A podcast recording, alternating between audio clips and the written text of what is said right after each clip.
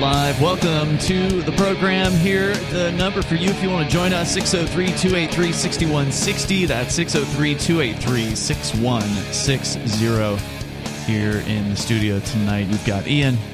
And Chris. Also, uh, Bonnie should be joining us here in just a bit. We've got some crazy news about the various different uh, cutoffs that are happening with the Russian people who are becoming victim of all manner of mega corporations deciding to, you know, just stop serving an innocent group of people who have not harmed anyone else. You have to remember it's the people calling themselves the government of Russia that have been doing whatever harm it is it has done. The people of any given country are, by and large, peace loving people who do not want to see war. The Ukrainian people don't want to see war. The Russian people don't want to see war. Most Americans don't want to don't want to see war and go to war, but the people calling themselves the state, this is what they thrive on. This is what they live for. Violence is what they do. And so eh, people are so easily confused though. They they will I saw a story earlier this week on social media someone said their friend has a kid in school who's part Russian. He's born in the United States, but like dad is from Russia. And so some kids on the playground like attacked this kid uh, the other day just because he's a quote Wow. unquote Russian. I mean, this is the kind of ignorance that you you know you expect from teenagers or whatever or elementary schoolers, but it goes on at adult levels, and and we're seeing it uh, expressed by these corporations that feel that they have to make a statement and show how serious they are. They're against the Russian, you know, invasion, and so therefore they're going to punish who? The Russian people. Because when you cut off internet service from an entire country, you're punishing 99% of the people who've never done anything wrong, the average folks. Yeah, you may affect the elites. Of course, they're going to have their ways, I'm sure, of getting uh, getting online. But that's what we're going to talk about here tonight. I had a story that uh, involves ICANN, which is the Internet whatever yeah. corporation for names or something like that. I don't remember what it stands for. Uh, Internet Corporation for Assigned Names and Numbers. This is the corporation that is this world quote unquote authority as far as the essentially the internet phone book, basically. Like you go to ICANN, you register a domain name. You don't usually register it directly with ICANN, but they have these resellers, basically these uh, domain name registry or registrars out there. But those registrars are placing their order, if you will, with ICANN, as I understand it, and saying, "Oh well, you know, Shire Free Church is the owner of FreeTalkLive.com and uh, Think Penguin is the owner of ThinkPenguin.com, right? But Eh, eh, those are all registered with a private company, but ultimately ICANN has some sort of say over whether or not that domain can continue. Am I explaining that sort of yeah, it's correctly? it's a little bit more course uh, complex is. than that. But um, yeah, basically there are different entities that control like different domains. Mm-hmm. So like you're actually you're not you're registering through like a reseller of uh, a particular domain name like .com. Right. You know, might be I think what that might be Verizon or, or not Verizon, uh, Ver- VeriSign I think, which is um, based in the U.S. Yeah, right? which is based in the U.S. and that's like under ICANN. So so like ICANN issues the .ru domain, but it's not actually managed by ICANN. It's managed by some other entity, and then there's resellers of that. Hmm. So basically, when you register a domain, Well, and you've got a story. So I've got a story about that. How they've been uh, Ukrainian government gang has asked ICANN to shut down the what are called DNS root servers in Russia and revoke Russian domains such as .ru and a, a couple of others. And apparently, the good news is ICANN has declined to do this. yeah. But they could have just as easily had gone the other way. And it, yeah, and you're absolutely right. And the crazy thing is, they absolutely have. Um, Really? in other cases, yeah. So it's not. It, it's kind of interesting. Their their stance. Their there's a quote, and I, I don't unfortunately have it, you know, to bring up, but um, the quote is just of of uh the rep from ICANN is just like it, it's mind bogglingly dumb in that it it's there's there are like certain ICANN uh rules and procedures for like um uh, basically like arguing over who owns a domain name and things Mm-hmm. of that nature. And one of the things that they take into account is uh, it, what what they what I think they'll probably refer to are the what I want to say the enemy of freedom refers to as intellectual property, and that absolutely if like if uh, you know a court rule or not even a court, I think it's like their own procedures. Um, you can have your domain name just taken from you, basically. So um, it just seems kind of humorous that they will then go and say that you know. Uh, you know that uh, we res- I, I forget exactly what they said, but it was something like we respect or, or no, we stay out of out out of like disputes, Like an international, yeah, like international dispute. disputes. But that's not really the case. They actually do get involved in international disputes, uh, in a sense, because they allow you know individuals to use their dispute process. So, So one example, let's get a little more specific. Uh, one example of this might be the U.S. federal government gang going after .com websites, right? Because they Yeah. have the ability, because VeriSign is based in the United States. If they get a threat, you know, a takedown notice or whatever from the ATF or something like that, Yep. or the DEA, then they just go right ahead and, and do whatever it is they're told. Right, right. So if it's a .ru domain name, it's not. It's it's it's they can take down maybe dot all dot of .ru like all of them, right? But they can't- But they can't take down specific dot domains. But they wouldn't be able to do it based on a U.S. court saying take down all the dot .rus. They they, they that they might be to- able to do. Really, Uh, yeah, I believe so. Um, that's insane. yeah, because because ICANN it controls kind of the what's the what's at the root, Uh-huh. and so they can they can basically they kind of hand they they kind of make the the decision of who controls the individual domain registry. So. You know, ultimately, so .ru for example, Mm-hmm. um, or you know .com or whoever, like they kind of control that. And so, like for example, um, like when so I hold on, ICANN makes the decision about who controls the root of RU .ru, yeah yeah whatever company right, it is, right, or something, right, exactly, exactly. So, you know, they can, they can. I presume, I'm, I'm pretty confident they can revoke that, but they don't have control over like specific domain names that are under the .ru domain. So, But that company would. yeah, something company.ru would, Mm-hmm. would or company.com, for example. Those are those are the domain names, and then .ru is it's it, well. Well, but Uh, is ICANN is, domain. ICANN is an international organization, right? Now, U.S. used to have a large. didn't the U.S. used to have a huge role in it though? its history is a government uh, created entity Really? uh, in the United States, and the U.S. government has had control over it.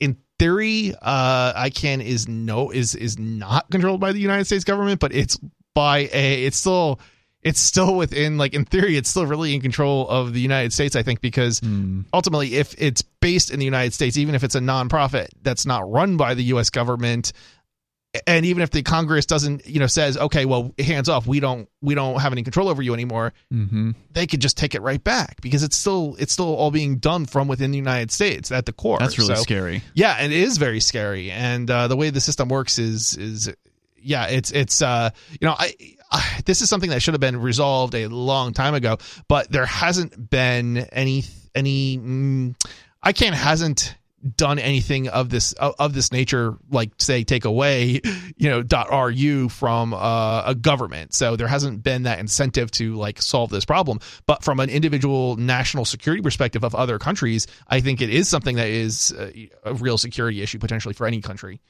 Yeah, and this has been something that on occasion has come up here when on the show whenever we've seen like the US federal gang just stealing people's domain names out from underneath them and saying, "Nope, that's ours now." Oh, well, we think you were uh, sharing pirated videos or we Yeah. think you were, you know, fill in the blank whatever you know supposed illegal thing. Oh, you've got pirated uh, Louis Vuitton bags that you're selling on your website, the Chinese uh, knockoff products. They've taken domains for those reasons. yeah they do that all the time Uh, oh, you're selling gun parts that you're not allowed to sell. ATF Yep. seizes the. It- and this is why people avoid .com uh, domain names because the U.S. controls .com. But what good is it if the U.S. can control ICANN? I mean, that, so ultimately, uh, an important question here is: yes, they may be allowing RU to continue. They've made the right choice, but they could have chosen differently. And what alternatives are there besides the way things have always been? More coming.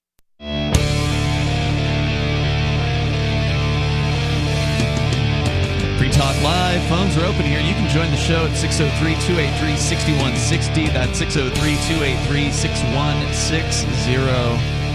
and you can take control of the airwaves. By the way, Free Talk Live is brought to you by Bitcoin.com.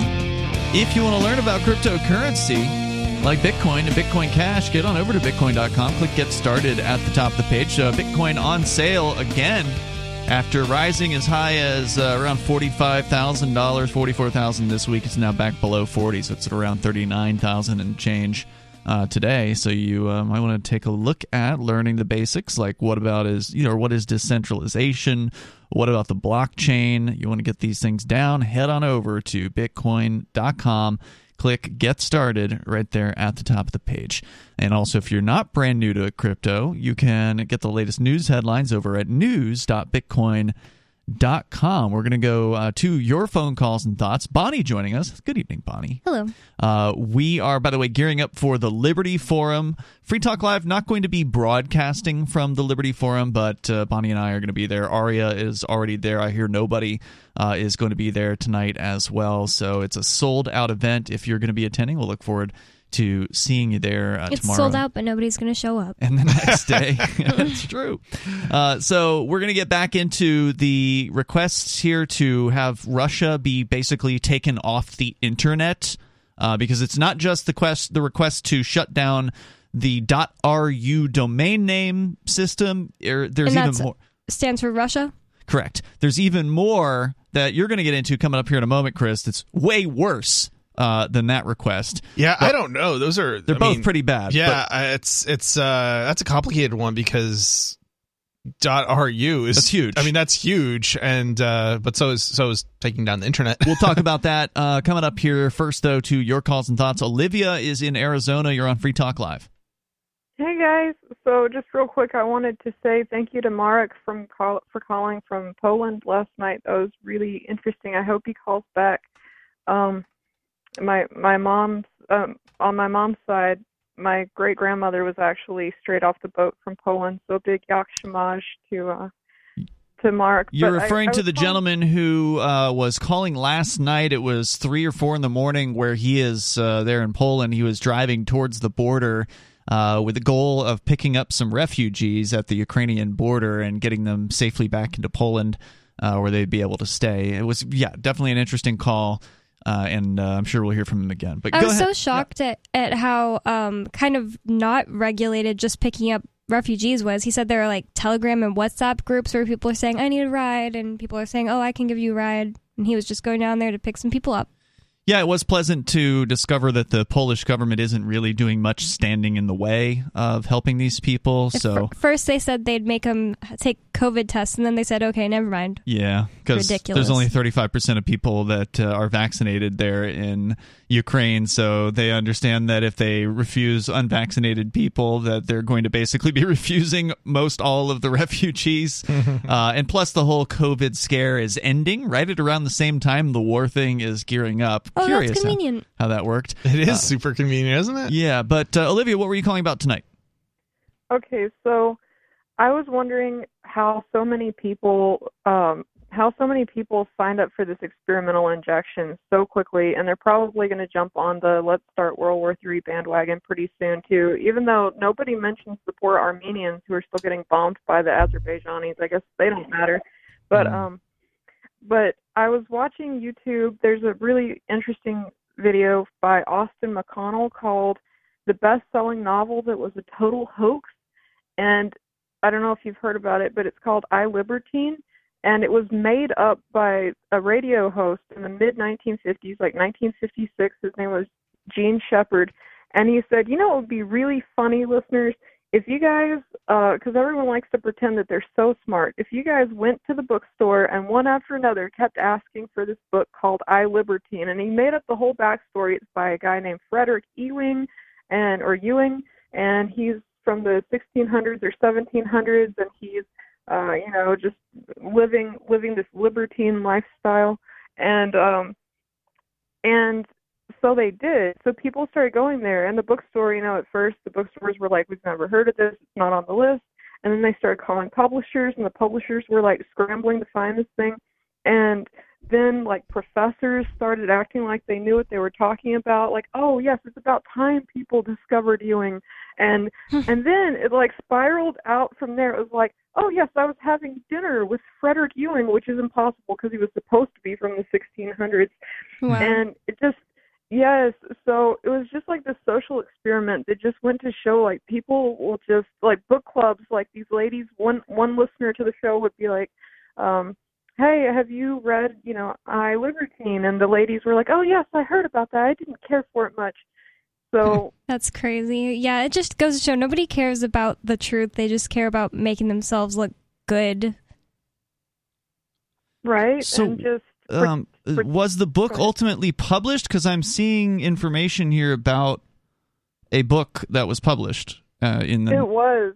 It got to be so big, and eventually one journalist went on a hunt to find out what was really going on, and he discovered. He eventually discovered that it was a radio host who basically played a prank on society, and the radio host got a book deal with a publisher to actually make basically a spoof book. I, I think it was filled with like puns and inside jokes and things like that. So there- Ah.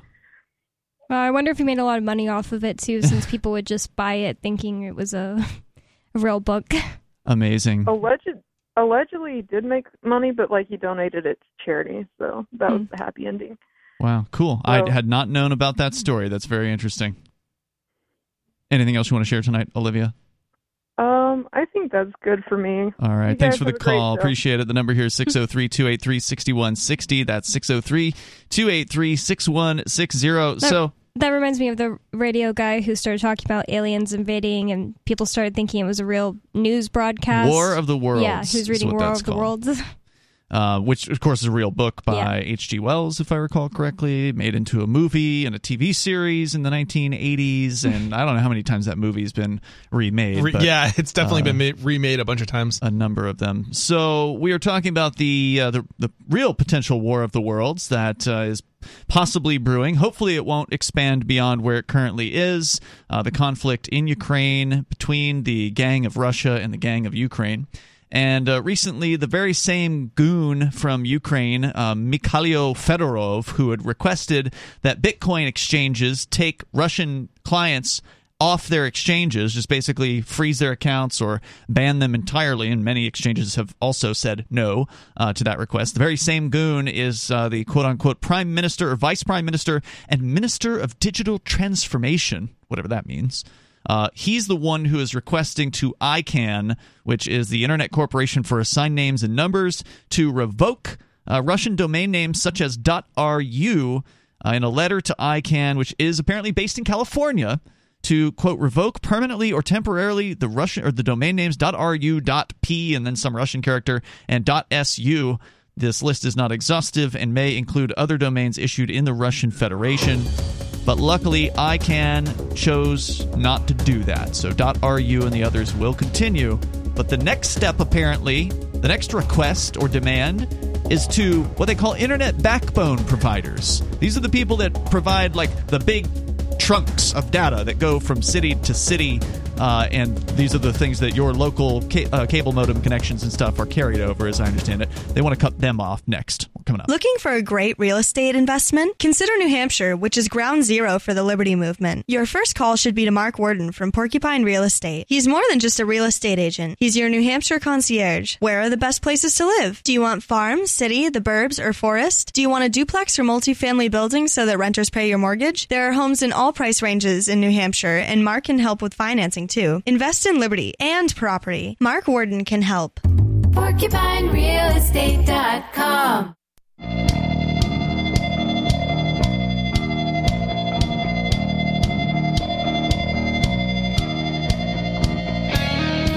It is Free Talk Live, and you can join us here. The number 603 283 6160. That's 603 283 6160. Ian, Bonnie, and Chris in the studio here tonight. And I want to say thanks to Scott Hughes, who is a Free Talk Live supporter of our AMPS program over on Patreon. You can join that as well. Just go to amps.freetalklive.com, A-M-P-S dot And again, uh, Scott Hughes, thanks for supporting us via the gold level, which is at least 10 bucks a month uh, to help us advertise, market, promote, and support Free Talk Live. We can get on more radio stations. We got over 190 great radio stations across the country. I heard a rumor today that we might be getting a couple more uh, very, very soon. So as that uh, develops, we will let you know where and who or what. Uh, but meanwhile, thanks to listeners like Scott for helping us out and helping make this show possible at amps.freetalklive.com. Thankfully, uh, our website has not been taken down. The domain Yeah. name has not been taken down. However, uh, you know, we do have a dot .com domain, and, and that means that if the federal government wanted to come in, swoop in, and and knock that thing out, they very well could if they wanted to. And so, before we get into the uh, the next issue, which is Russia's internet access itself potentially or actually being taken down, uh, we can get into that. I just wanted to ask you, Chris, as uh, you know, the resident tech expert, if you will. You host your own uh, tech talk show, freedom oriented tech show. It's called Freedom Decrypted at freedomdecrypted.com. That's all right. Uh, it's a weekly show. You can check him out on Saturday afternoon. You gonna do your show this week? Yeah, I'll, I'll be doing it tomorrow, uh, Saturday. So you cover a lot of stuff uh, there in in more you know greater tech detail than we're going to get into. Like we don't go too far into the weeds on this show. Yeah, we definitely go a little bit more into the weeds in this show. Yeah. Not too much more, but a little bit more for sure. So I, I just want to know. I I know, for instance, that there have been like quote unquote decentralized domain name system alternatives for the last decade. There was something called Yeah. Namecoin, which was an early cryptocurrency. That Uh, that's actually decentralized as well as just an alternative domain. That's what I said. De- decentralized domain name systems. There's another one called Unstoppable Domains that uh, is like a I forget what they're selling. I forget what the dot extension is there, but Yeah. each of these things. I've looked into them to some extent. They always involve you have to get like a special browser plug-in, and there's no real like simple plug and play solution for this stuff. Yeah. It- yeah. what what is is Tor the best option right now? Honestly, if I was going to set up a website uh, that was uncensorable, it would definitely be over Tor. Mm-hmm. Um, the alternative domain name systems are, uh, you know, it's it's it's one of these things where if you really wanted it to work, it needs to be integrated at either the OS level or at least the browser. Mm-hmm. Um, you know, at least the browser level because you know that you know the browsers that people are already using because otherwise you ain't gonna get much traffic if you start linking to it Right. you know from the you know other websites that are on the normal internet um so yeah i mean right now uh tor is definitely the number one as far as having uh tor does have its own dns system sort of they're called onions Right. and you can't put a dot onion into a normal browser. You Right. have to have the Tor browser right for that. and there are already i mean i don't know how many onion sites but there's a lot of There's a lot. And a lot of current so- dot com sites have an alternative onion version as well. that's right Um, and getting onto Tor is pretty easy. It's as simple as downloading the Tor browser and running it. it is basically. it's it's not you know and unfortunately it's not it's not quite as easy as it ought to be in that there is no there are like you kind of have to once you get on to the once you have the tor browser downloaded it will uh, let you access the normal internet but Correct. where do you go to find onion sites right Okay, that's, where I ran into a the- problem. right that's always the biggest question because one of the one of the problems is you well, you can't can put it right at the top of your website. You can say, "This is our Tor." Uh, you can, um, but Tor onion sites they don't have simple domain names. No, that's It's- the downside of it. it- so I can't even easily advertise it like on the radio if I wanted yeah, it's to. like or some of them I've seen they get the first few letters are rem- are memorable somehow. I don't know how they register these things or how that how they're Yep. issued or whatever, but like they might have the first five or six or whatever yeah, they're, letters. they're actually generated. Interestingly enough, and so. then it's like AQ two. Se- it's just complete random gibberish Right. numbers and letters. So when I was like in high school, I was tell- telling my little sister, "Oh, there's this thing called the dark web, and you can, you know, look at illegal things on it. Let's download it." So I downloaded the, the Tor browser, and then we were like, "What would we want to look at that's legal?" Obviously, we don't want to look at like, I don't know, Hitman or something like that. well, so just we, before what we- you go on, before you go on, the the purpose of the dark web isn't per se to do illegal things. There but are places. this was in me in high school. Yeah, I'm just, I just, I'm just Yeah. saying. The sort of the standard um, reason to use this is in some places it's illegal to like say bad things about the government or whatever, right? Yes, So- but in in high school we thought, oh, you can look at drugs or something, but we didn't want to get in that, trouble. So yeah. we, what we were doing were, was we are like, oh, well, maybe there's like animals like pets that you can buy in other countries that you're not allowed to buy in America. Let's see if there's a website for that. We googled something like exotic pets, and then we were just on a regular website thinking we were on the dark web, and we were like, wow, you can have a I don't know. A- a tiger. yeah, a tiger for a pet. This is so cool. The dark web. And then later, I was like, wait, let me check if it pops up on like Chrome, and it did. And I was like, oh. Yeah. So, So, yeah, why isn't it easy to just Google these things? So, so I do have to. the I do have to make one comment about this whole dark web. So Tor isn't the dark web. Tor is um, Tor allows you to. Uh, That's the onion router. You Yeah, can route any kind of web service, or, or not just web, but any kind of protocol, right? the, yeah, effectively, the dark web is like kind of anything that you can't find using a normal search engine. So, and certainly uh, sites uh, that you access through Tor, uh, at least Onion sites, and that maybe you know constitute part of the dark dark web. But that's like Tor itself is just an anonymization tool, sort Correct. of. So anyway, you um, can run other things over Tor, right? So we're talking about websites. Yeah. That's the dark web. But you can also run a Bitcoin client. Right, Uh, You could run a chat client or whatever else. Yep. but Um, it gets a little more complicated to do that. Right, and there's also other uh, systems that are not Tor that are similar anonymous systems. So, and that would also, you know, those would also be part of like the dark web. So, anyway, I just just a little little little nitpick there that Let me ask you this: uh, Eagle Die Flesh Curse in our DLive chat says OpenNIC is still a thing. Just change your DNS, he says, but pretty much no adoption for it. Do you know what he's referring to? yeah, I believe that's an alternative domain name system. Um, Well, there's a bunch of those. Yeah, right? yeah, there are, and um, most of them have kind of failed or fizzled out or never really got any adoption. Um, I mean, Mm-hmm. you kind of have to have, you know, you kind of have to have like people using it, and it's it's a chicken and egg kind of problem, right? It's Now, like when you say it's an alter- when you mean alternative, they're still serving the standard domain name uh, phone book. It's just they're not censoring it, is the claim, right? I think no, I think you can actually register a domain name like dot. I don't know. I'm trying to think of one that doesn't actually exist, like dot cyc or something Oh, like that. Let's say um, cyc doesn't actually exist, but it does with their With alternative their domain system. name system. Oh, so interesting. you have to either install a plugin or install Mm-hmm. something, and then all of a sudden you can you can access these sites that, with this dot cyc extension Mm-hmm. that otherwise you wouldn't be able to access. Oh, that's interesting. okay. Yeah, but um, like I said, Of course, there's no privacy there. It's not Tor. no, it's not like. Tor. There's no privacy. Right. It's just an alternative system. Um, it's yeah, and and something like that isn't going to be indexed by Google, so you're never going Right. to find a dot x uh, or CYC cyc or whatever. You know, uh, content that's that's at a domain name with a .cyc extension you'll never find because unless Google started indexing which they won't. and and adding that DNS alternative DNS system to their own indexer, yeah, it would never happen. And Google runs So- their own uh, DNS servers anyway that you can play. They do, but it's into, all part of the uh, the whole ICANN system. Right. So unless it's part of ICANN, you, which they're not going to break away. right, right, exactly, exactly. Google's part of the You system. can- they're not the alternative. and, and here's the thing: you can find the links to you know uh, domains that are on this alternative DNS on the internet, like on the normal internet. Mm-hmm. Um, but they're, the sites themselves won't be indexed in a search Right. engine. So yeah, um, and then the same thing with Tor. Like you might find a .onion URL listed somewhere, but Google is not indexing, so it won't come It up can't. with pages. yeah. You know, from those onion But sites there are dark web search engines. Those There- do exist. There are. but there you have to get on to the dark web first. Get get to that search engine. Somebody engine. tell me how to get on the dark and, web. and the, and the question Download is, the Tor browser. can anybody name a dark web search engine or a, a, a Tor search engine? Uh, offhand, yes. Uh, if it still exists, I don't know, but it was called Grams, and it would search all the dark uh, darknet marketplaces. Okay, that's pretty good.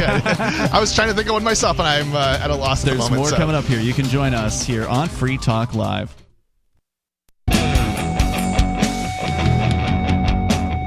It's Free Talk Live. Phones are open here. You can join us at 603 283 6160. That's 603 283 6160. In the studio tonight, you've got Ian. and Bonnie. And Chris, Uh, phones are open. By the way, the uh, People's Convoy is still rolling. Tonight is their last night prior to arriving in Washington, D.C. tomorrow. It's a shame I'm not going to be on the show tomorrow night. Uh, Captain Kickass will be heading things up uh, tomorrow. We're, you and I, Bonnie, are going down to the Liberty Forum, so we won't be able to be on the air. Uh, I personally will not be able to be on the air, but the show will be live on Saturday night. I, I can't guarantee the captain's going to get into coverage of the the People's Convoy. I hope he does, though. I, I will certainly suggest it to him because this thing looks like it's going to be a big deal. There are a lot of trucks, a lot of people. Uh, that are together that have come from all across the country and they're planning on hitting DC next uh, tomorrow. You know what's really weird about the date to me? Um, remember last year, QAnon was saying that Trump was going to retake the office on March 5th. Oh, were they saying that? Remember? I, I, they kept changing the date. That they Trump changed the date a lot, it. but it started off March 5th. Okay, no, I didn't. So- didn't remember that. It's just weird. Yeah, that just happens to be when they're uh, coalescing uh, around the Beltway, and what they're gonna do isn't really clear. Are they gonna do a Polish roadblock around the Beltway and slow uh, slow traffic down? Are they planning Oh on man, that is already so. Sl- I don't know if you could slow it slow down it anymore? or are they going to go into the city? Or are they going to do more than one approach? It's uh, it's hard to say what the plan is and what the federal government gang's response will be. We're definitely going to keep an eye on it as it develops. Will it last? Three weeks, as it did in Ottawa, uh, the first Freedom Convoy. And they're back now Who's back? in Ottawa.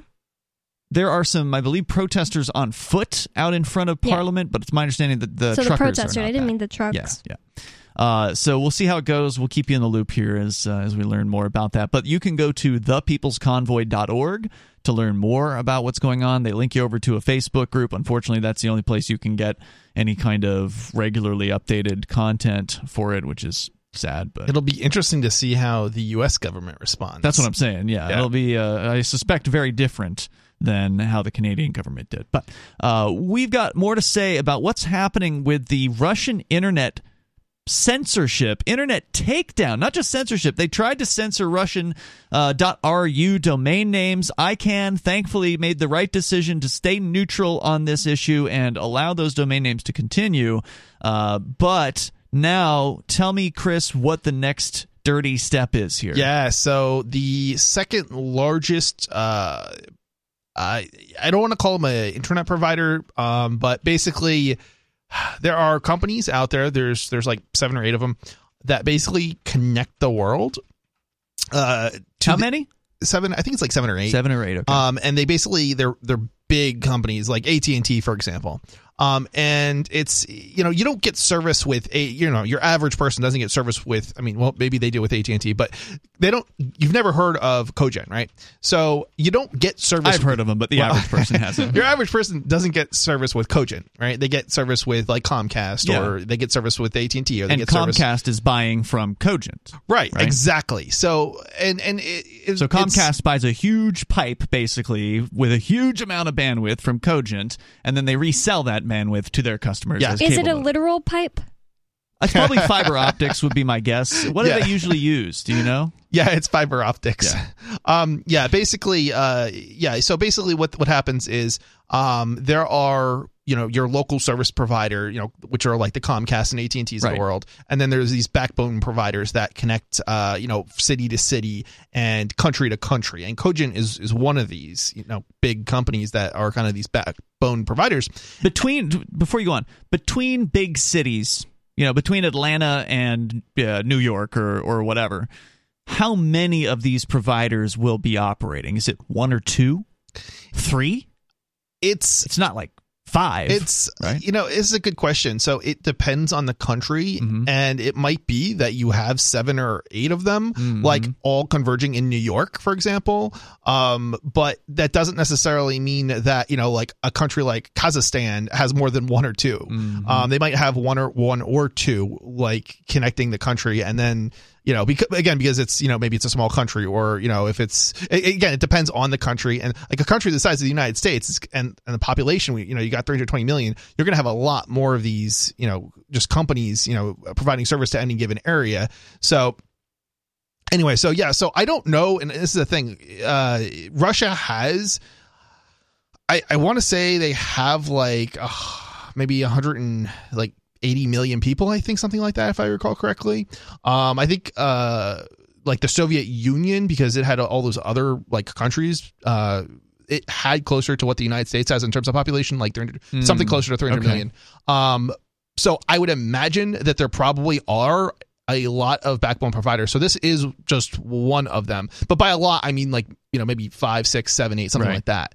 Um, but when you cut out an eighth of a country's connectivity, that's going to, and this is the second largest provider. So they might have more connectivity than, say, some of the other backbone providers, possibly. So Right. this could have a massive effect on like the speed. So it won't, it won't cut off, you know, everybody's internet connection necessarily, but it could cause a slowdown, a massive slowdown to Russia, basically, either connecting to a site that's hosted in Russia or Russians connecting to a site that's hosted outside of Russia. Mm-hmm. So, so yeah, the title of this story. So this story is actually coming from uh, Reuters. It looks like it's U.S. firm Cogent cutting internet service to Russia. So U.S. firm Cogent Communications was cutting internet service to Russian clients. Cogent CEO David Schaefer said on Friday. Schaefer said some Russian clients had asked for extensions and that Cogent was trying to accommodate them, which is kind of funny considering they're also trying to cut them off. Cogent which is based in Washington, is part of the network that allows data to flow through the guts of the internet. It's the second largest carrier out of Russia, Schaefer said. A long list of companies of every stripe has stopped doing business with Russia in the wake of its invasion of Ukraine, which has left hundreds dead and sent, spent, ugh, sent more than 1 million refugees into neighboring countries. Russia calls its actions in Ukraine a special operation. Yeah, you can say that again. Schaefer said Cogent took the steps at least partially because the company did not want to be used for outbound cyber attacks or disinformation Ridiculous. which which I think is absolutely all of a sudden now they're concerned about that. Yeah, and, Are and they cyber attacking Russians doing this? here's the thing. Here's the thing that people have to remember. First of all, uh, Cogent is a backbone provider. They're not like Yeah. like you. They, don't filter con- the content. Right. They're not the guys who are doing the filtering, generally speaking. They're the guys who are providing connectivity to other ISPs. And those, if somebody's going to be censoring something or cutting something off, it's going to be the local ISP. Mm-hmm. Um, it makes no sense for the backbone provider to cut, cut, you know, start cutting things off. If you start cutting things off, you actually undermine like the functioning of the internet, which will affect everybody. Right. Yeah. They don't care about the hackers in every other country of the world because there's plenty of them. Right. But the And Russian hackers it now. doesn't actually stop these types of attacks because the attacks even if they're originating out of russia they still have internet access and they just have to connect to servers outside of russia and a lot of these systems are taken over by hackers so they're still going to be using cogent you know internet uh, backbone anyway through other isps in other countries to do the attacking Right. so this this whole argument Unless every single backbone provider servicing Russia shuts down. right exactly that's exactly what would have But to why happen would they? Because And- somebody wants to make some money. Yeah. Right? And even if that did happen, that doesn't necessarily mean that hackers in Russia would be completely cut off from the internet anyway. Um, just because there are other means of connecting to the internet, right? Like if you go into the Amazon, you know, there's no internet provider providing service to you, but there are satellites, there Sure. are other uh, means of connectivity. There are things like um, shortwave radios, and just there's what the whole point is basically there's other means of. Now that would that would be very God, slow. shortwave would be But- brutally slow. but it would be. But the point is, they actually do have. Uh, there are means of doing like digital Sure. electronic, uh, digital communications over. But here's my question. That the first thing that comes to mind here is these companies. I mean, like you're saying, this isn't for the average user. This is for an internet service provider. Their clients are internet Right. service providers, and when you get into a business level, service level agreement with one of these companies. They're guaranteeing some level of service, probably Oh, yeah. to the point of ninety nine point nine nine nine nine nine nine nine, Yeah. repeating 9 Uh-huh. percent of the time. And Yep. now they're saying, "Oh, well, we're just going to shut down." Uh, do their contracts allow them to No. do that? Uh-uh, probably not. Um, it- you know, there is actually so there might be a term in the. Con- I know this is the case in some instances with some companies with some like industries. Um, like I think like shipping maybe. Um, Like but- acts of God? Yeah, it's sort of like an act of God, but there's also a provision for, war. situations where, yeah, war or something. But of that that's nature. when the bombs go off and destroy your backbone, right? Not just because you feel like it. yeah, and or maybe or um, you're picking a side in a war. yeah, Yeah. If, if you're there's also like if, if there's a, a government blockades or you you get ordered to by government. But to that's do- not happening. Not in this case, right? There's So- more coming up. It sounds to me like those Russian ISPs have themselves a lawsuit that they can bring against this It, company. it would seem that way. Uh, there's more coming up here. Free Talk Live. Free Talk Live's video archives have been on LBRY for years. LBRY is an uncensorable, decentralized, blockchain based media sharing protocol, and we're big fans of it here on Free Talk Live. In 2020, LBRY launched Odysee, a video sharing website to compete with YouTube, and it's really taking off. Now, with over 1 million channels, many of whom are disaffected YouTube creators. During YouTube's crackdown for not toeing the government line on COVID, the Free Talk Live YouTube channel started receiving strikes and could be completely taken down at any moment. Thankfully, Odysee started offering live streaming, so we're now streaming live every night and posting our video archives permanently to Odysee. You can watch live or anytime on our Odysee channel by visiting video.freetalklive.com. If you want to go all in, download the desktop app at lbry.com, and then every video archive you watch, you'll help seed and keep it online forever. At minimum, we ask you visit video.freetalklive.com and follow us on Odysee today. video.freetalklive.com.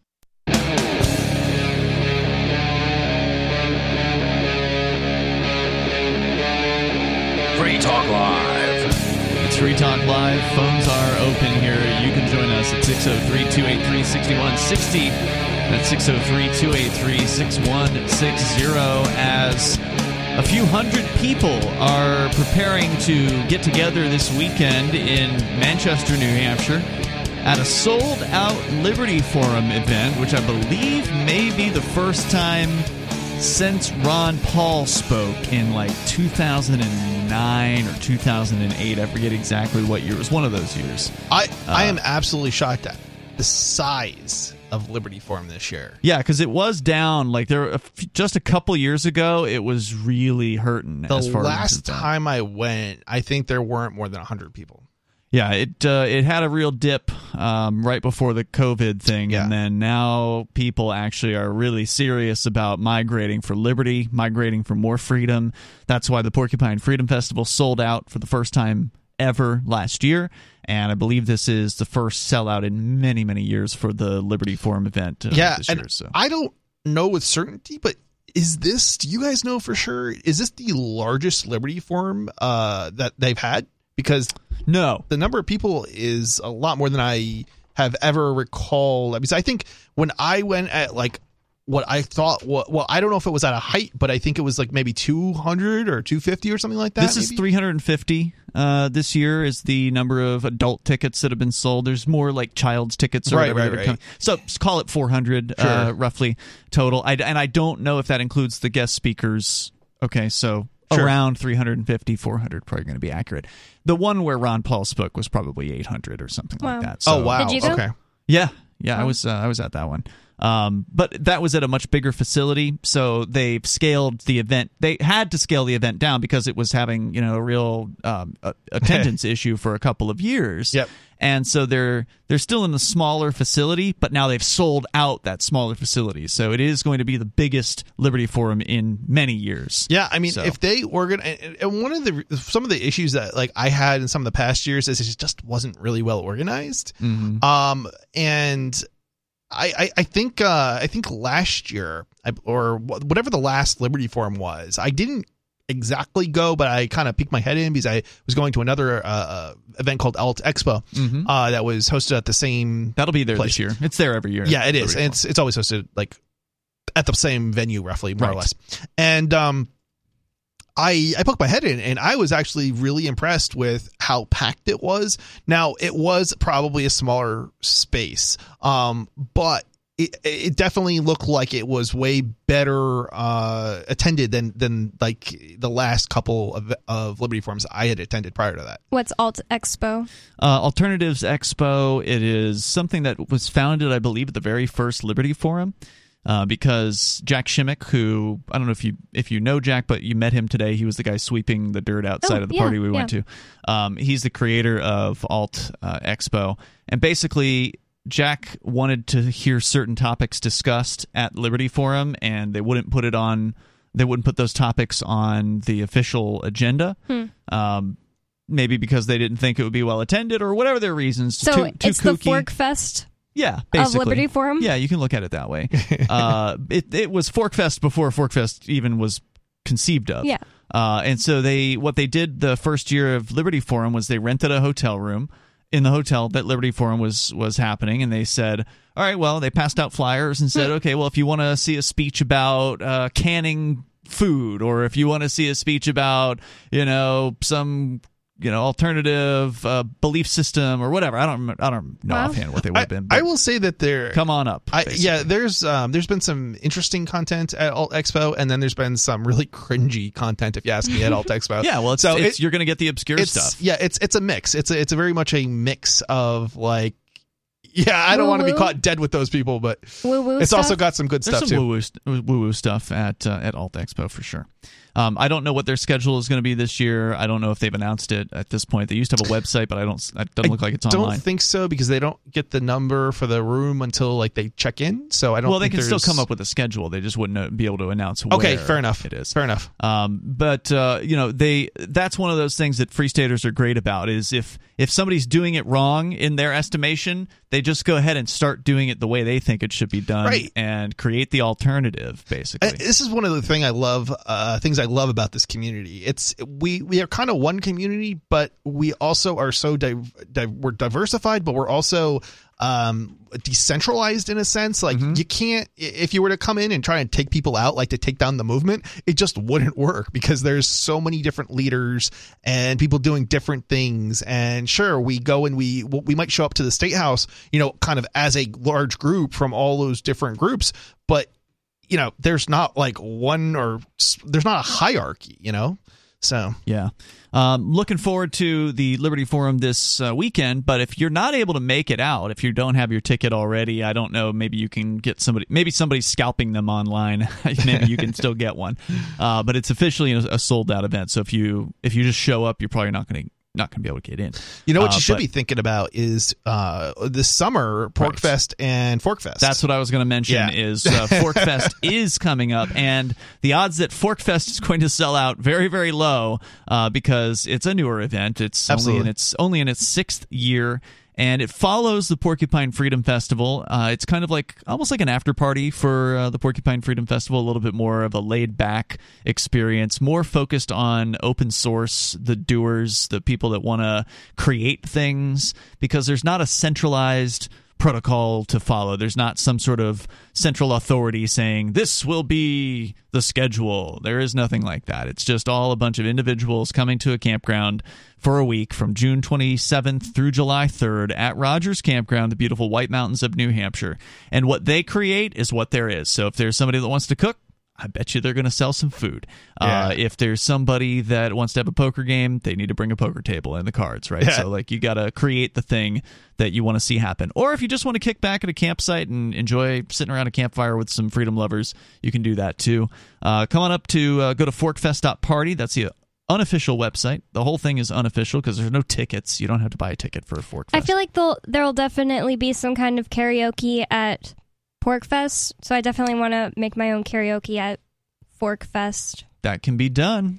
Yeah, um, it, it's it's uh, I've I've heard it described as kind of the old uh the old style Porcupine Freedom Festival, uh, Fork Fest, and and I think Yeah. uh, the reason for that is is it's it's not this structured event like Por- the Porcupine Freedom Festival has become. Now, to it's be fair, much the, uh, the- unstructured. The Porcupine Freedom Festival has moved in a more unstructured direction in recent This is true. And that is one reason why that event is now a sellout, whereas it also was struggling for a few years as well, but they went in a more unsupervised, unstructured direction.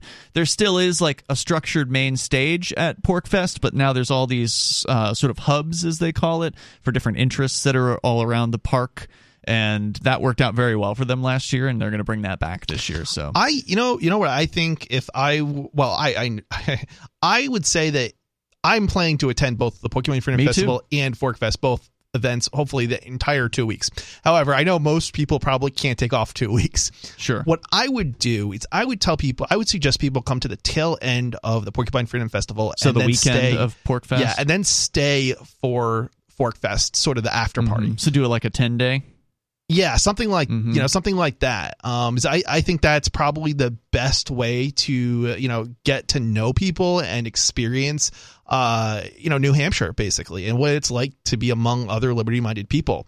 Um, you'll probably also end up being around more you know, people from New Hampshire. I think if you attend Fork Fest than if you just attend the Porcupine Freedom Festival. And this is one of the complaints I had you know about last year's event. There were a lot of people, but there wasn't as much interaction between people from outside New Hampshire and Which event? inside New Hampshire. The Pokemon Freedom Festival. Oh, really? Yeah, I don't. Well, so you were not able to make that, I believe. Yeah. So, um, yeah, it was kind of it was kind of disappointing. There was just so many people there, but it was like we need more interaction, right? Like if you come up, How could there not be interaction with three thousand people in a park? Uh, people just weren't walking around. they People were. were, sticking to their groups. yeah, they were just sticking to their little Hmm. their little groups, their little areas, and it, it was it was. I mean, there was some, but it wasn't anywhere near like what it was, you know, in two thousand. I don't thousand. know. I question your experience. It's probably not the typical uh, attendees experience. Uh, this is not just me saying this. There's, Okay. there's a lot of people saying this. 603 283 6160 is the number here. I mean, if you don't socialize, it's really your fault, ultimately. Uh, you know, you've got thousands some of people vending. around People you. will come How, around. how Yeah, do you get idea. thousands of people to socialize more? Uh, walk up and say hello. Uh, there's more coming up here. You can join us. It's Free Talk Live.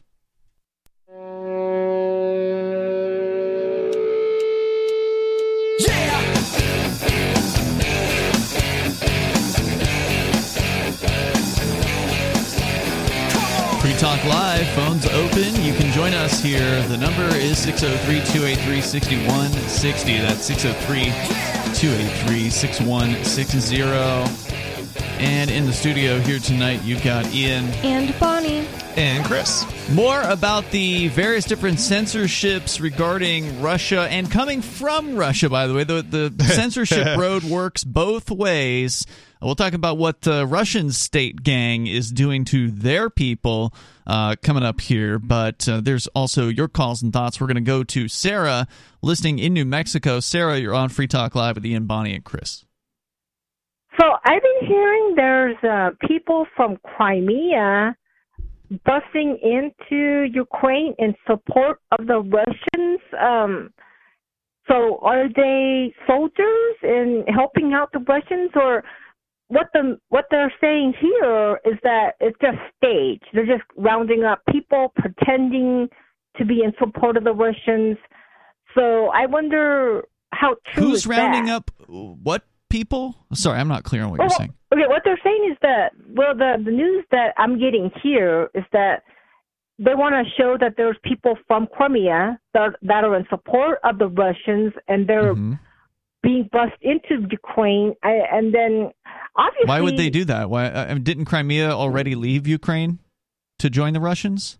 Maybe I'm No, what she's saying Um, kind of makes sense. Is, is it would be Russian propaganda probably. Well, I just can't find any about anything about it while googling. I t- googled Crimea people yeah, it supporting announced Russians. on the radio news. So you know, again, you know, as far as propaganda goes, it depends on who twists it and how they twist it to whether whatever their advantage. So what you okay, Crimea, I so they did join Russia. Uh, is that what happened? So obviously they are um like communist uh, uh, Russians. No wonder they're being bussed in, and, and I'm wondering if they're like soldiers from uh Belarus. That's what I'm thinking. But uh, Well, once again you stories are always wildly speculating, Sarah, about what's going on in the world with very little information to actually back it up. yeah, Yeah, but the, what the any news that they're saying is that they're just staged. These are not real people that support the Russians. They're just the Russians mean, are sending them in. Sarah- Sarah, and, and there's- I'm believing that they're lying. There's there is propaganda on both sides of They're this. all lying, Yeah, I mean, it's it's hard to know what to believe. You know, it's it's not like it's beyond belief that there are Russians that are pro-Ukrainian or, or pro-Russian, but there's also possi- there's also likely possibility of there being Ukrainians who are pro-Russian too, right, and pro-Ukrainian, right. So it's you know Uh, so, according to Wikipedia, in 2014, Vladimir Putin stated to colleagues that they, quote, we must start working on returning Crimea to Russia. Within days, unmarked forces with local militias took over the autonomous Republic of Crimea and Sevastopol, as well as occupying several localities, uh, which is geographically a part of, they mentioned where, geographically part of Crimea. In 2014, a referendum on merging Crimea with Russia was supported by 96.7% of voters, with an alleged 83.1% turnout, although, of course, it was boycotted by many who were loyal to Ukraine and denounced as illegitimate by Western governments. So if you believe the Russian side, then Crimea's people voted to rejoin Russia, to leave Ukraine and join Russia in 2014. Why would those people, believing that they are a part of Russia, go into a war zone on their own volition just to, you know, act like they live in Crimea? I don't understand what you're even saying here. Well, that was what- I announced. So they did bussed in in support of the Russians, probably to fight with for the Russian side. That's what it's going. And the, I'm only getting bits and pieces of the the news. And so you know something. Uh, the thing is, you don't have It's not news, it's propaganda. Okay, so they're saying that they're independent. The the the free the they're getting railroaded. They have to quit in Russia. But do you think I could have a socialist communist Who can quit in? Russia? What are you saying? Who who can quit in Well, Russia? I mean, the the ABC and the, there was a news independent. They're they're going to go get put in jail for 15, 16 years, so they all walked out in the last show. I don't even know the- what you the- just. I don't know the words that came out. What are you trying to say? Did any of you understand what she Okay, just not a said? clue.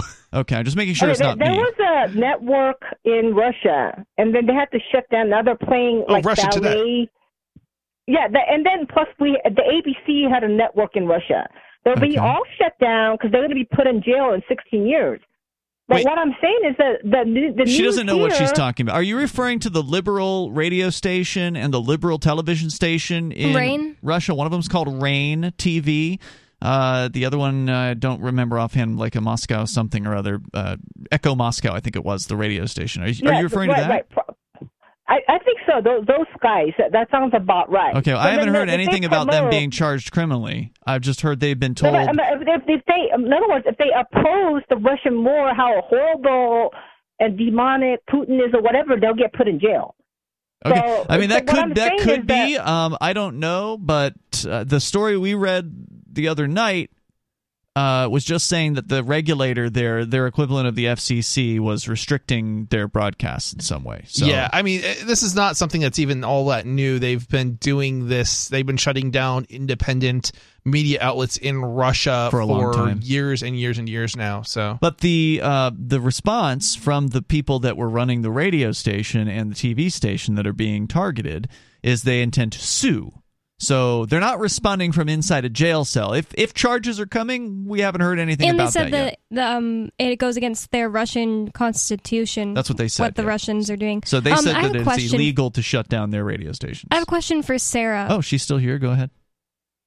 Yes. Um, what do you think about the Russians who are standing up and going to jail because they're against the war and uh, saying that they don't want to go to war with Ukraine? What do you think about that? Since you think that the Russians are all secret communists who want to take over Ukraine. You know, but uh, why do you guys? Okay, those people. I think that the soldier that called in, he said all of the Russians. Support, I don't agree with that. There's some, Hmm, maybe yeah. three to five percent, and then he, they are operating of selfish, selfish interests. They probably are capitalists. Do you think that all people uh, who are anti-war are selfish? No, but in that predicament, but my view is they are selfish, like that soldier said. They You're pro-war, right? You like it when They people are go and ca- die for- You're selfish because you don't want to kill people. you're pro-war, and right? Take over a country. Sarah, wouldn't that describe No. you accurately? Pro-war.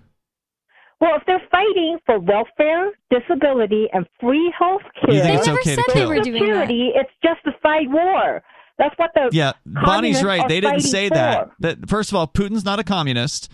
Uh, and secondly, that's not what they're fighting for. They're fighting for territory. That's the official reason for this. Now, Putin is saying that, oh, we're defending these independent nations uh, of Luhansk and Donetsk, but the reality is he's invading the entire country, and allegedly they say targeting military targets. The West me- Western media is saying no, they're they're shooting at neighborhoods. I know one thing's for sure: the um, orphanage that my little brother was adopted from has been damaged now, uh, uh, and that's that's for sure. The people are still in contact with my parents, so like that's that's, that's a place that's not a Kharkiv? in Kharkiv, and it's not a you know military target. No.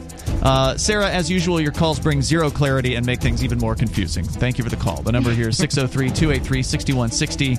You can bring up whatever's on your mind here. We don't claim to know how many, you know, what percentage of Russians are anti war. I suspect it's a lot more than the numbers that are showing up at the protests because most of them probably don't want to get rounded up and thrown into a gulag. Uh, more on the way here. This is Free Talk Live.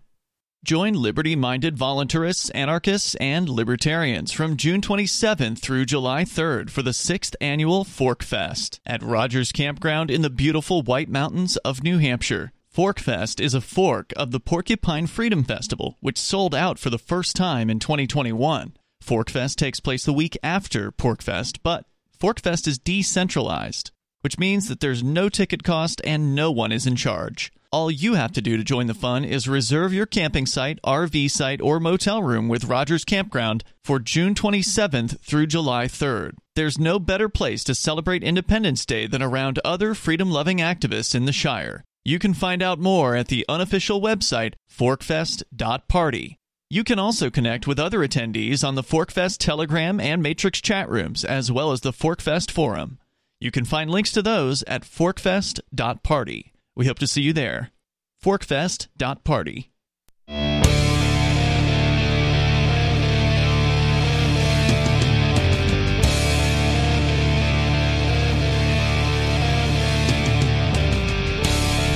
Free Talk Live. Phones open here. You can join the show. The number is 603 283 6160. That's 603 283 6160.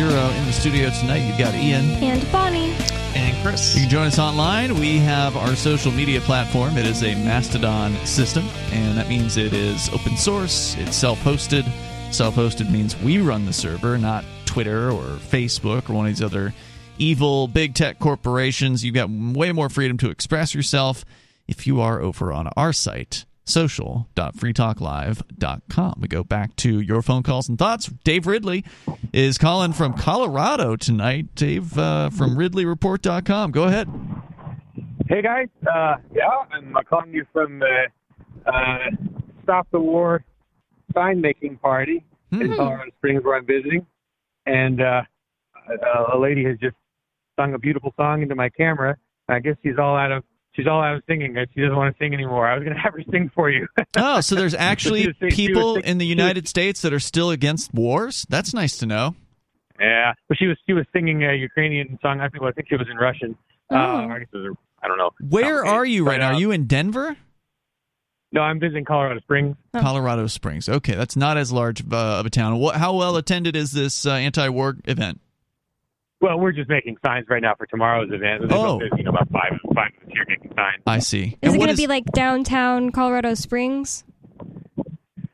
Uh, yeah, we're, we're we're right now we're in South Colorado Springs, and the protest is in downtown Colorado Springs.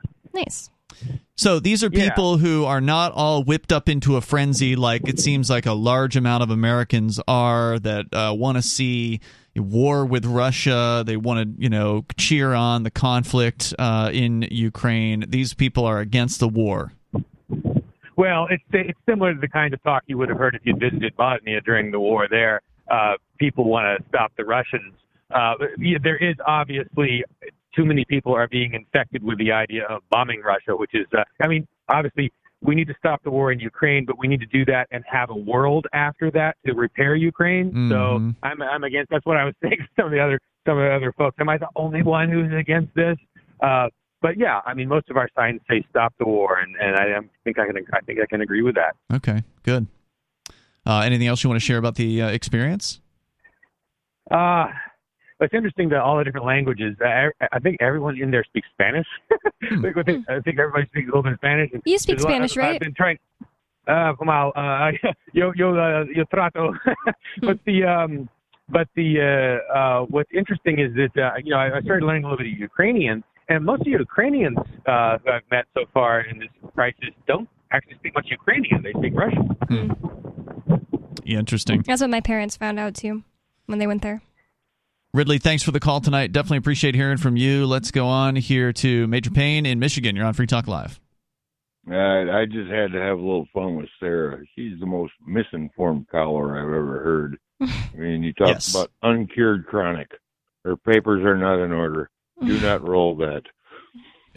Good advice. But uh, anyway, um, yeah, she was talking about the Russian people being in support of the uh, the war. Mhm. That's what she likes to believe. there- yeah, I know, but there's a lot of footage within the first day, two or three. There was protests all over, and heads were getting cracked mm-hmm. Yep. up in the USSR. What she likes to believe is the still the, the you know Soviet Union. it's Russia. It's not the USSR. Yeah, it's it's hard to So- tell what's propaganda and what's not, but um, it, it, it it's not hard to believe that when you're when you're misled about you know uh, drills and then are basically told to go into Ukraine, and and and you're not even told that you're invading another country. You know, it, it's hard to believe that there aren't at least some of these soldiers who are like not going to be all in on going to war. Hmm, I don't know about soldiers. I didn't hear anything about soldiers necessarily, but I'm sure you're right um, that at least some of them don't want to go to war. But um, one thing that I just really don't think is faked is pictures of like packed streets that look Russian to me with people holding signs that say "No war with Ukraine." Well, and Sarah wants to believe it's three to five percent She just of made that up. She's She- and it was completely making it up. A couple calls ago, she I asked her how many does she think, and she said, "Uh, three to five percent." How do you make that? She just made that up. It's not like she has any intel. So here's a little bit of intel. Now you can put the you can call this into question, obviously, because it's coming out of Russia. But at least according to two Russian pollsters, now they may be biased towards the Russian government, right? Keep that in mind. But remember, Sarah said 3 to 5% of the Russian people are against the conflict in Ukraine. According to the Russian pollsters themselves, it's more like one third of Russians that are against the uh, the conflict. You know, I have to say I've I've uh, watched some content from Russia, and I've also watched some watched some content from like the BBC, and and I'm actually. Uh, you know, and actually, some of the content predates this war, um, but was like really recent, like 2021. Um, and I'm I was actually surprised at like how uh, what's the word I'm looking for? It was like I don't want to say it was honest, but it was like it was more truthful than you would have expected given the current circumstance. Like they were talking about how part of Russia, you know, like the people did actually uh, support Russia and like how, you know, um, it, it- and it's because we, we look at like the parts of Russia like Crimea and, and uh, Eastern um, Ukraine, or I'm sorry, yeah, Crimea and Eastern Ukraine, um, they are very much pro-Russian in those areas. Yes. Um, even if the reason that even if it wasn't them who rose up, it was still something that was supported, I guess, by the people in those regions. And um, ostensibly, that's what we're to right, believe. right, right. But this was the BBC saying this, Right. Which is what, which kind of made it interesting.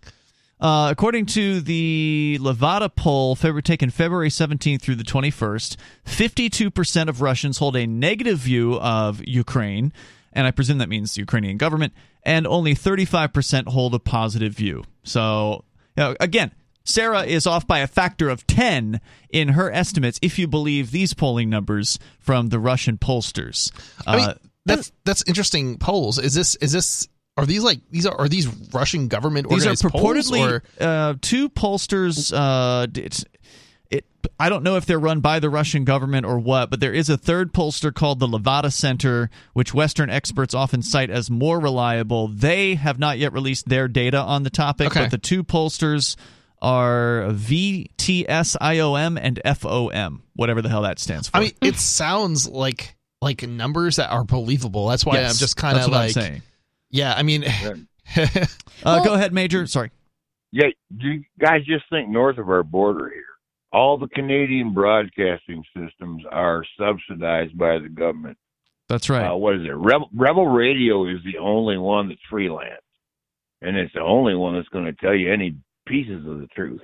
Yep. But uh, I've heard snippets of a couple different Russian soldiers. They they were told that people are are going to greet you with open arms. Hmm. You know, and uh, another guy says, "I don't know who to shoot. They all look like us." Hmm. Major, thanks for the call tonight. I appreciate hearing from you. The number is 603 283 6160. What were you going to say, Bonnie? I was going to say I googled it and this is 2020 numbers. There's 144 million people living in Russia. I just correct, don't yeah. know where Sarah would even, you know, Uh, get, get a 134 in Russia. Wow, that's 144 144 million. million. 144 million. That's about what you said earlier. in yeah, our it's uh, a little bit less than I thought. Even actually. Uh, we go to Richard. He's in New Mexico. You're on Free Talk Live, Richard. Yes, I appreciate you taking my call. Yes, sir.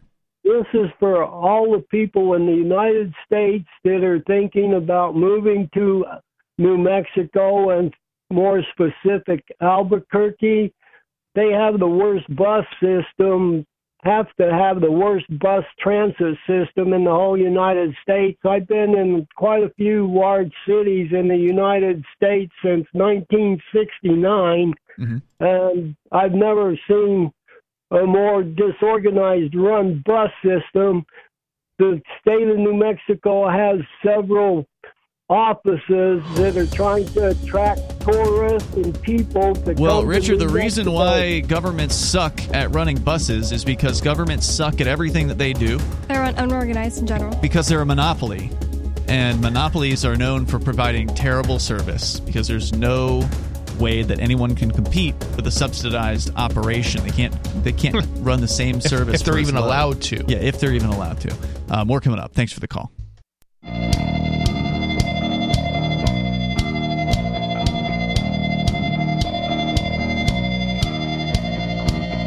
It's Free Talk Live. Phones are open. You can join the show. The number is 603 283 6160. And you can take control of the airwaves here. That's 603 283 6160. Ian, Bonnie, and Chris in the studio tonight. And don't forget, you can download archives of the show anytime you want over at freetalklive.com. We got them back for many years. Enjoy them. Uh, they're free. freetalklive.com. If you would like, though, you can subscribe to our podcast feeds. Just go to feeds.freetalklive.com. You'll find links to our RSS feeds there. There's one of them that's got all of the stuff that we release, which is the full shows and the digest versions. There's another one that's full shows only. There's another one that's digests only, so you can kind of customize to what it is you want to receive in your favorite podcast client. Head over to feeds.freetalklive.com to get subscribed to Free Talk Live. We go to Rob calling us from Vermont across the river. Rob, you're on Free Talk Live. Hi guys, how are you? What's what's on your mind, Rob? Hey, Hey, so we keep hearing a lot of stories coming out of Winchester, New Hampshire, where they've had a within the last year, what is it, three, four, maybe five different police officers were fired. Really? Uh, they had a hearing, I think last week, and the Winchester Select Board was divided two on two on whether to fire the lieutenant in Winchester. Apparently, there was some issues that he had with someone. Uh oh. Not sure exactly what it was, but uh, yeah, it's like this new chief of police that's coming to town. Is he's just gun ho on fire, you know, firing these guys. Apparently, he's must be stumbled onto something. Yeah, that's a good question. I, I got to say, I have not been paying attention to local corrupt cops news re- just recently. I mean, I've got my hands full of uh, other things to do. Uh, we know the the so called Laurie list came out. You actually called about that, Rob, when that was released. That is a list of corrupt cops uh, across all of New Hampshire, but it's just a just a scratch of the surface. Those are the only, those are only the, the corrupt cops that have made it onto the I- list. I'd like to think these guys were fired because they were bad. Co- I mean, they're all bad cops, but I would like to think they were particularly bad cops that were fired for that reason. But I have to wonder if it's not just consolidate somebody trying to consolidate power. Yeah, it's or they cross somebody. Right? Yeah, like oh, right, well, you didn't ask you the didn't chief. blue line enough. Or, Yeah. or you didn't, you know, you didn't ask the chief before you shook down that uh, that person on Main Street or, or whatever. I don't know how it all works, right? But there, you know, there's certain lines you don't cross as an officer with the, the brass, and if you cross those lines, then they'll they'll feed you to the wolves. Oh, I actually want to tell Rob. Um, we were at the courthouse maybe five months ago now. I don't even know how long ago. The Keene one? Yeah, me and you, Ian. Okay. We're at the courthouse not too long, or pretty long ago, maybe f- three months ago. Okay. And um, some people came out, and we were talking to them because we knew them, and they said that they tried to bring up the Laurie list because a cop that was, um, you know, a witness against this woman was on the Laurie list. They tried to bring that up, and the judge just yelled at them and, and yelled at her lawyer, saying, "I'm not going to admit that in my courtroom," Wow. I'm, and like wouldn't let her bring it up at all. The Laurie list. Yep. Well, Yeah, it's just it's a it's a sad state of affairs. I mean, you know, the other thing that I find that's troubling is that you know you got a a de- retired detective that works out of the Cheshire County Prosecutor's Office that helps prosecute defendants. Isn't he in the AG's working for the AG now? Uh, I'm not. I think it's the county as far I know prosecutor. he works right out of right out of Keene, out of the Cheshire County, you know, uh, Superior Courthouse. You're And talking about the, the corrupt. list? You're talking about the corrupt guy that's on uh, the Laurie list from the Keene Police. Exactly. Yeah, I heard that story. That's terrible. Yeah. Well, it just It goes is to show that these guys get promoted rather than punished. Yeah, You know, maybe when- these guys who got fired in Winchester are going to get rehired with somewhere else while they're, you know, that almost always happens with uh, with these guys. They don't they don't get blacklisted from the profession except on the most rare uh, of circumstances. Rob, thanks for the call and thanks for sharing that with us here tonight. Uh, the number again is 603 283 6160. And again, it comes back around to what I was saying about when Richard called in about the crappy bus service in Albuquerque. The same thing's true about the police. You get crappy service because when they're a socialize monopoly. protection. Yeah. Yeah, they're a, they're a monopoly on uh, violence. They're a monopoly on protection. It, when you can't fire somebody or you can't, you know, stop doing business with a company that you know has wronged you, Yeah. they're going to keep doing it. Why would they do anything Especially different? if it helps them out. Sure. Uh, they get paid whether or not you like what they did because if you don't pay them, then they come and they come after you.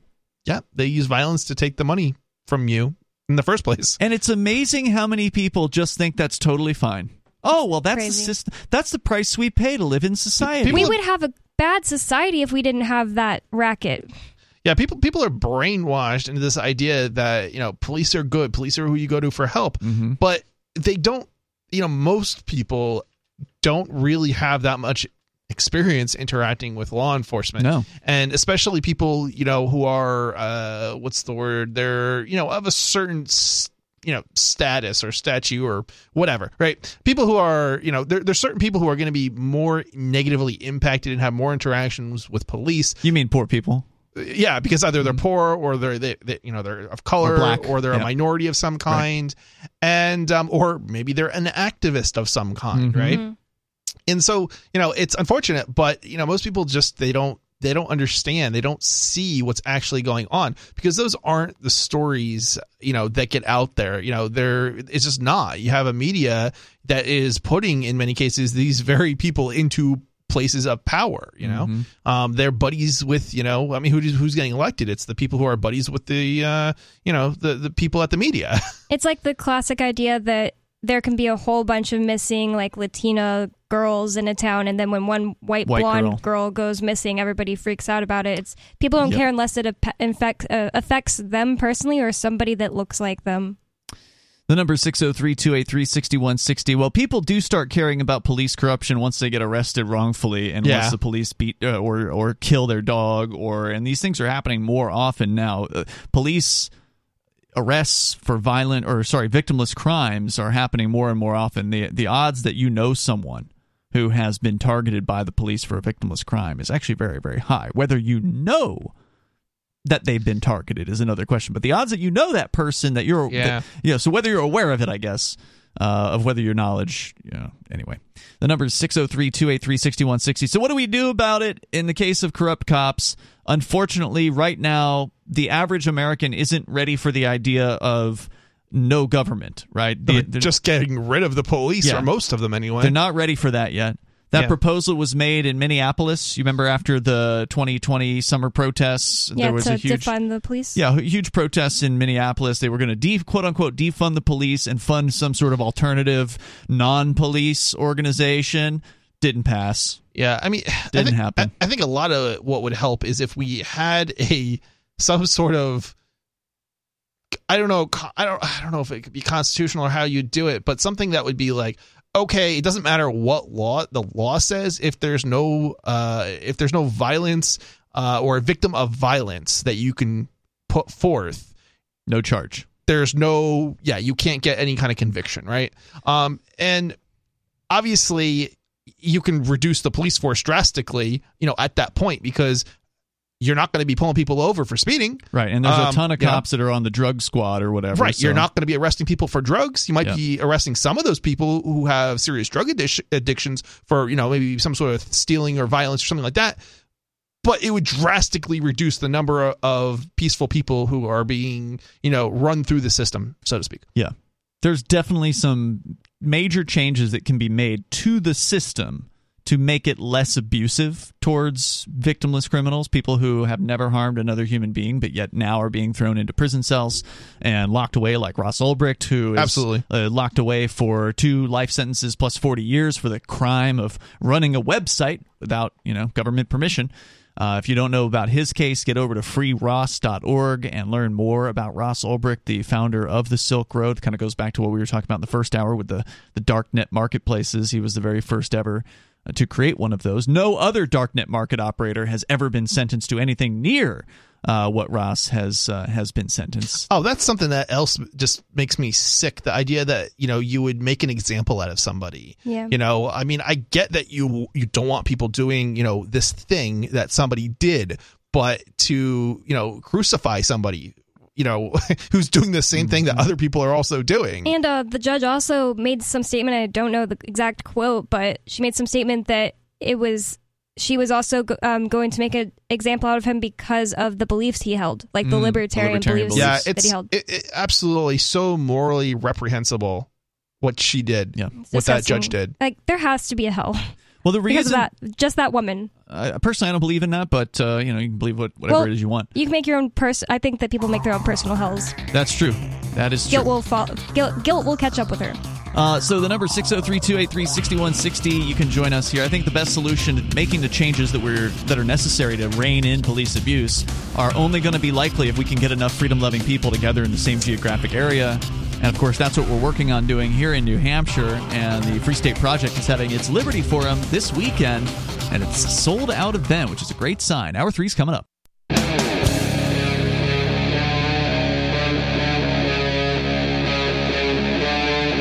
Free Talk Live.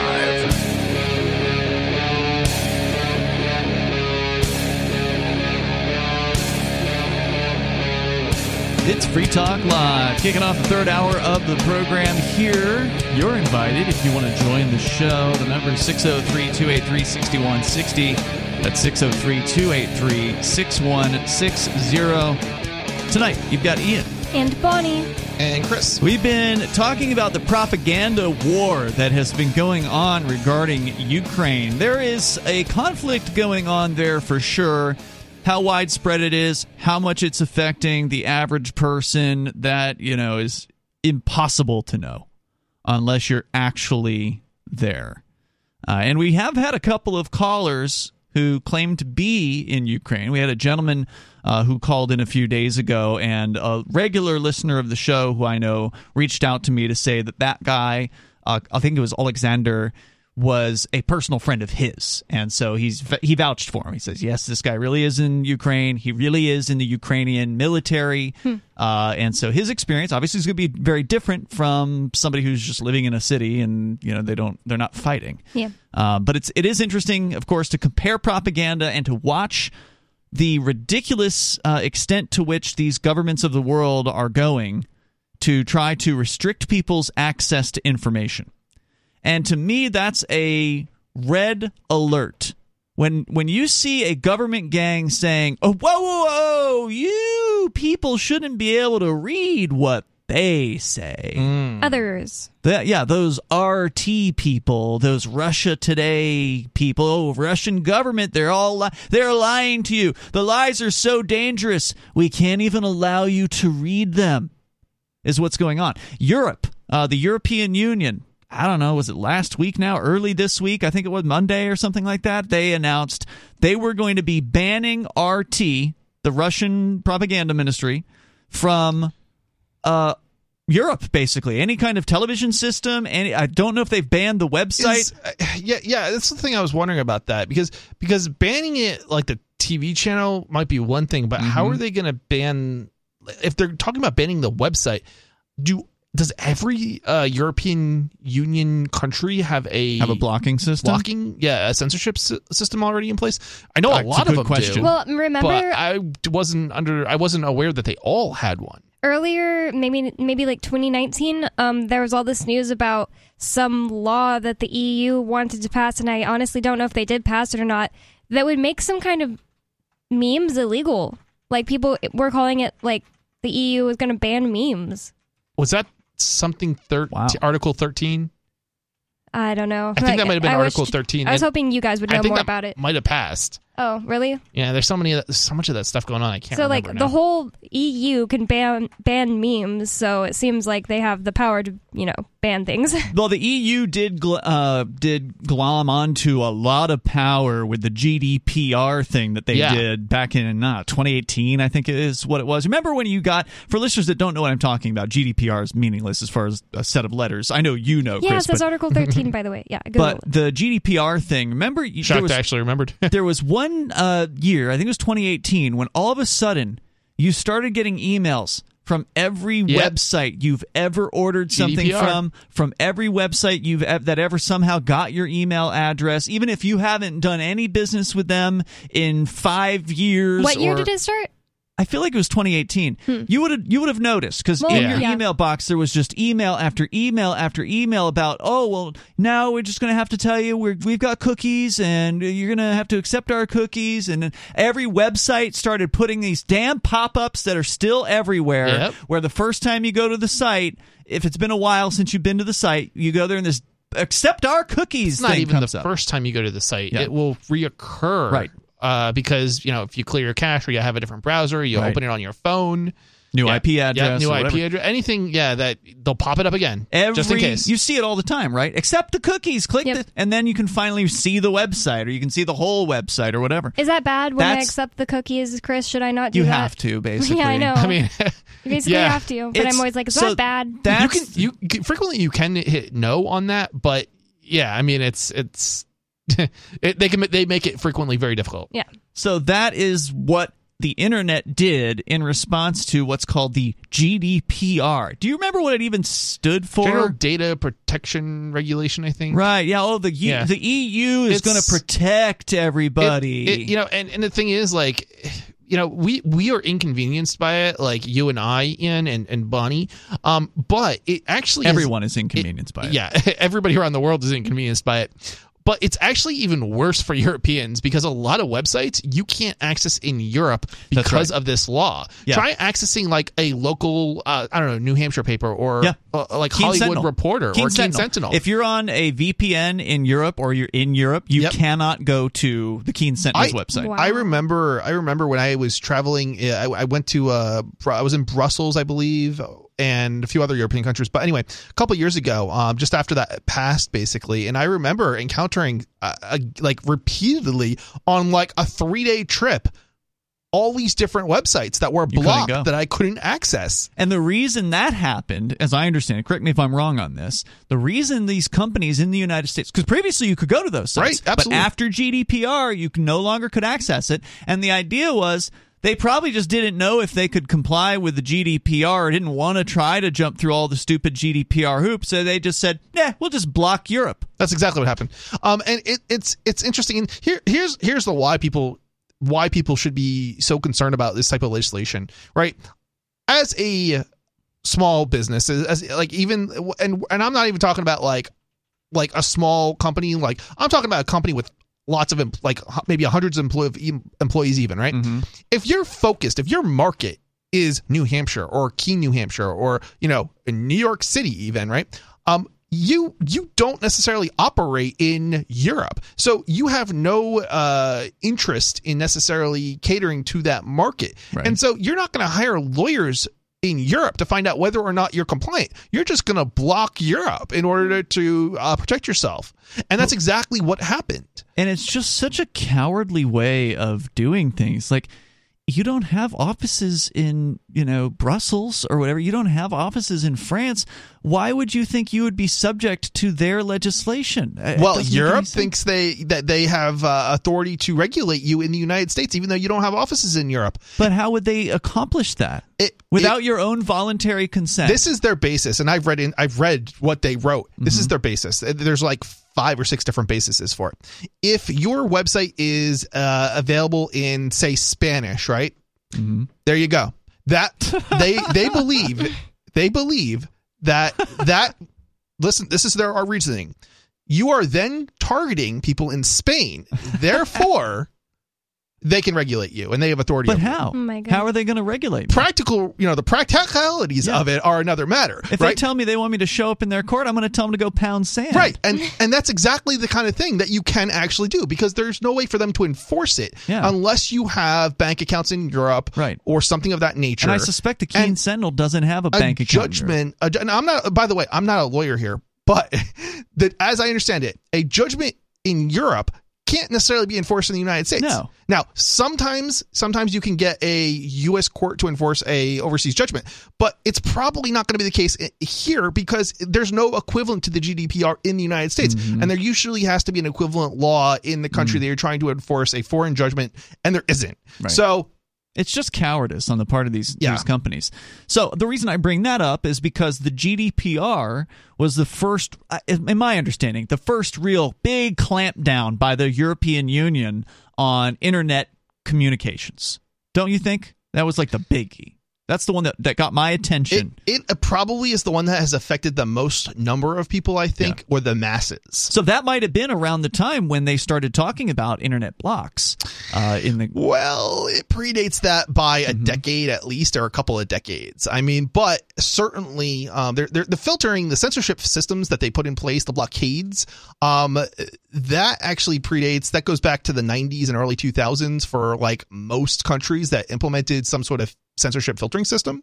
Um, it started with child porn, but it has been extended to copyrights. Nobody uh, could be copyright against infringement. uh, blocking child porn. No, of course, and this is how you end up with this, you know, totalitarian regimes all over the world censoring anything and everything from news websites to opposing political regimes to, you know, uh, extremist content. You know, that isn't really extremist. More coming up here on what Facebook did and what's happening now in Russia as a result.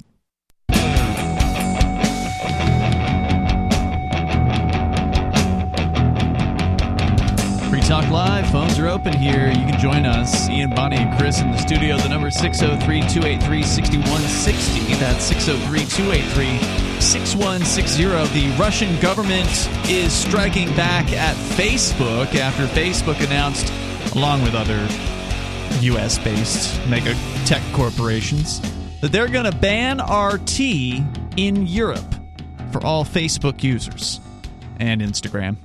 And uh, Russia has uh, a plan of their own to attack Facebook in response. We'll tell you about that on the way here. But first, we're going to go to your phone calls and thoughts. By the way, Free Talk Live is brought to you by Freedom's Phoenix. It's a liberty oriented news aggregation site. If you want the newest and the freshest perspectives when it comes to liberty, you can go to freedomsphoenix.com. They've got them there. They've also got the Daily Dispatch. is the best way to stay up to date on science, technology, historical findings, liberty news, government overspending, and the rise of the police state. It's freedoms with an S, phoenix.com. That's freedomsphoenix.com. As we go to Jonathan calling from Texas. Jonathan, what's on your mind tonight? Hey guys, thanks for having me on the line. Sure. Uh, I just went through a, a border patrol checkpoint down here. I'm a truck driver, so Oh. I just uh, I left the, the Mexico border earlier today. I'm making my way back north. Is this And, an uh, internal uh, border patrol checkpoint or the uh, the border border patrol checkpoint? It's one of the internal ones. Mm-hmm. All right. Ooh. Yeah, so I, I pulled up to one of those about ten minutes ago, and uh, you know they got the dog. The dog walks around, checks all the cars, checks all the trucks, and two cars in front of me, it started barking its head off. So Oh, uh, pull over to the side, you know, and I'm watching. I'm pulling forward now, and I'm watching them pull over to the side, and uh, you know, a group of I, I don't know what you call them, cops, police officers. I don't know. I'm sure y'all have some better names for them, Thugs. but they walked. There you go, thugs. Well, they, there's a I, I, somewhere between six and ten. I didn't count them, but it was more than five, you know. Mhm. And uh, they they come strutting out of the building. Surrounded the. There was enough of them to at least surround the little car, the little Mini Cooper. Scary. And uh, they got you know the passenger out, started patting him down right away, and and uh, I just felt bad, man. You know, like I was driving past him as he was getting patted down, and he just he looked heartbroken in his eyes. You know, like he couldn't believe it was happening. You know, I just felt bad that he was having to go through that, and some little girl, they they had to be in their young twenties. You know, got out of Mm. the driver's seat and was walking, you know, just stepping out of the vehicle when I was out driving past. Wow. But I know some of y'all have probably been in some similar situations, and I just happened to witness it firsthand tonight, so I thought I'd call in and share it with you guys. I thought they weren't even allowed to do that anymore. No, I guess Oh, they're still doing it. I doing guess they're still allowed to do it. They're just well, so no, there was a ruling. I think that uh, they can't detain you for like uh, you know more than is necessary for like road stops uh, to get the dogs. But if they have the dogs already, I think they can. so sorry, what and that's state why is it? they were able to do it. Texas. Oh, Texas, yeah. Whenever um, me and my friend drove from Las Vegas to San Antonio last year, Mm-hmm. right when we got into, El, I mean, right before we got to El Paso, but we were in Texas. There was a you know border checkpoint. Yep. And there was a, it was like a kind of truck you see. I mean, a van I see all the time. I think it says Atex, and I don't know what the company is, but um, it's not like a huge uh, Mack truck or anything. It's more like a van, but a company van. It was in front of us, and the dogs sniffed on it, and it had to be pulled to the side and everything. Yeah, so I've seen it too. It's it's Well, pretty sad. Yeah, I- that's the thing, Chris. They don't. You don't have to wait for the dogs at the border or the at these checkpoints. They have them there. Right, all right. yeah, and we weren't crossing the and border. I think that's the, country. reason uh, that they're able to still do it legally Mm-hmm. because they've already got the dogs before they stop Hmm. you. But if they stop you and then they have to call for the dogs, if they're not, if the dogs don't arrive before they're finished writing the ticket, they got to let you go. Yeah. Uh, didn't help those people in uh, in that particular case. And uh, there's actually a pretty good Ah, it did. video on the uh, Free Talk Live channel on Odysee that actually is Mark Edge at the El Paso uh, Oh, right. checkpoint. It's a very highly highly viewed video on our YouTube channel, uh, but I, I don't like that. years ago. Go ahead, Jonathan.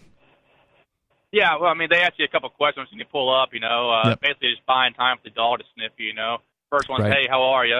And uh, I learned from you guys. I don't talk to them. I just nod my head. Uh, second one is there anybody with me? Because truck drivers sometimes we have people with us. And uh, I nod my head again, no. And then he finally says, uh, "U.S. citizen." And I, I I answered him that time. I said yes. And I wanted him to know I could speak English. You know, prove. Yeah. I yeah, that's this question question me, right? that uh, Mark Edge refused to answer. Um, and you know, as my understanding is, you're not under any obligation to speak to these people. No. So It's I mean, just like you're driving on a, a really um empty road, and it's it's a highway, but it's like you know only like. Uh, it's not like a four lane highway. It's probably like a two lane highway, and it's completely just like you're in the middle of the desert, nowhere. And all of a sudden, there's like, what is this? What are we coming up to? There's traffic all of a sudden, and it's a big giant hut thing. Is this California or Texas? Texas. Texas. Texas. Okay. outside of California. El Paso. uh, like, California what are we is something similar. That's why I went through the California one. That's why I was. yeah, you're forced to go through. it. It's like this big. you can't turn around. Yeah, you can't turn around. I mean, I don't know if you can turn around, but you can't uh, if you go turn around, around at a checkpoint, they're going to probably chase you down. oh wow. Well, Uh, Locations are well marked, though. I mean, if you're planning a trip across the country, you you could look ahead Yeah. ahead and discover where these are at. But they also have roving checkpoints. So I mean, while you can do what you're talking about, you're talking. There's a lot of these permanent installations, which is the one outside of El Paso is a permanent one. That one doesn't move, but they do have moving or roving checkpoints, Wow. and you don't know where those things are going to be at any given uh, time. So It's it's, really, sad. scary. It's sad for those people that uh, Jonathan called in about that got pulled over because um, I have a friend who got pulled over with drugs on the way to a rave in Texas, and he's a felon now. He can't um, own a gun to protect his family. He went to jail for a year. There's a pretty good uh, checkpoint activism video that we did, Chris. I think you were in the car with us when we went from uh, PorcFest that one year down to. Oh yeah, no, no, no. I wasn't. Bob was though. Oh, yeah, that's right. You couldn't. You were somewhere else. I at had time. work. Unfortunately, I had a big job to take care of. Big customer. But if you want to see us refuse the uh, the checkpoint that they had set up in New Hampshire That outside was of Woodstock, That was a great video, though. I, I did watch that. just search for Border Patrol PorcFest at uh, freekeene.com and it'll come up. It's a pretty entertaining video. Jonathan, thanks for the call tonight. I appreciate hearing from you, you. The number here is 603 283 6160. The free state of Texas. In that case, we uh, we well, I mean, it's the Texas is also occupied by the federal gangs. I mean, so is New Hampshire. Absolutely. Um, New Hampshire, yeah, but at I least, mean, uh, the drug laws in Texas are worse. much worse. Yeah, T- Texas is uh, not a personal freedom state. They do not have good personal freedoms in Texas. They're number 49 out of 50 as far as personal freedoms yeah, are concerned. I, I think if I recall correctly, New Hampshire's actually still way better uh, because the state cops aren't allowed to work with the uh, border patrol anymore. I believe that's true. Yeah, as far Yeah, as their border so- patrol checkpoints. Yeah, and there is no permanent checkpoint in New Hampshire as far as the border patrol, like internal. Obviously, Right. there's the one at the Canadian border, but uh, there's no internal permanent checkpoints like there are in Texas. So there is that. Uh, the number here is 603 283 6160. But it's a pretty entertaining video because basically we, we caught wind that they were doing this checkpoint while PorcFest was happening back in 2018. So a co- whole carload uh, full of activists went down with th- multiple video cameras and recorded. You know, we're literally pointing cameras out the window of the, the car as we come up to this checkpoint. And they sent, one of the goons wanted us to go over to pull into secondary. that was a mistake. And then his superior walks up and says, "Nope, send him on, send him on," or something like that. And It wasn't even that he told uh, you know uh, you guys to go on. It was how he said it. Yeah. he knew exactly who you know. they knew it was a setup. Yeah. they didn't. They didn't want it. He didn't. The, the superior was smart enough to avoid And that. Oh, One thing that's so annoying about these places is how obvious it is that it's just them trying to fish for people with drugs to get money out of them Oh, or yeah. whatever. Because when me and my friend went through, uh, she really had to pee and she's like, "What is this crap?" And we're coming up and uh, they ask you the question, "How are you?" She's like, "Good." And they're they're just like, "Where are you heading to?" And we're already in Texas, and she's like, "Texas," because she just really had to pee and wanted. And they're like, "All right, have a good day," because we're American answering white girls. people's questions. Yeah. Uh, just hold on to your rights. Pro- pull out a video camera.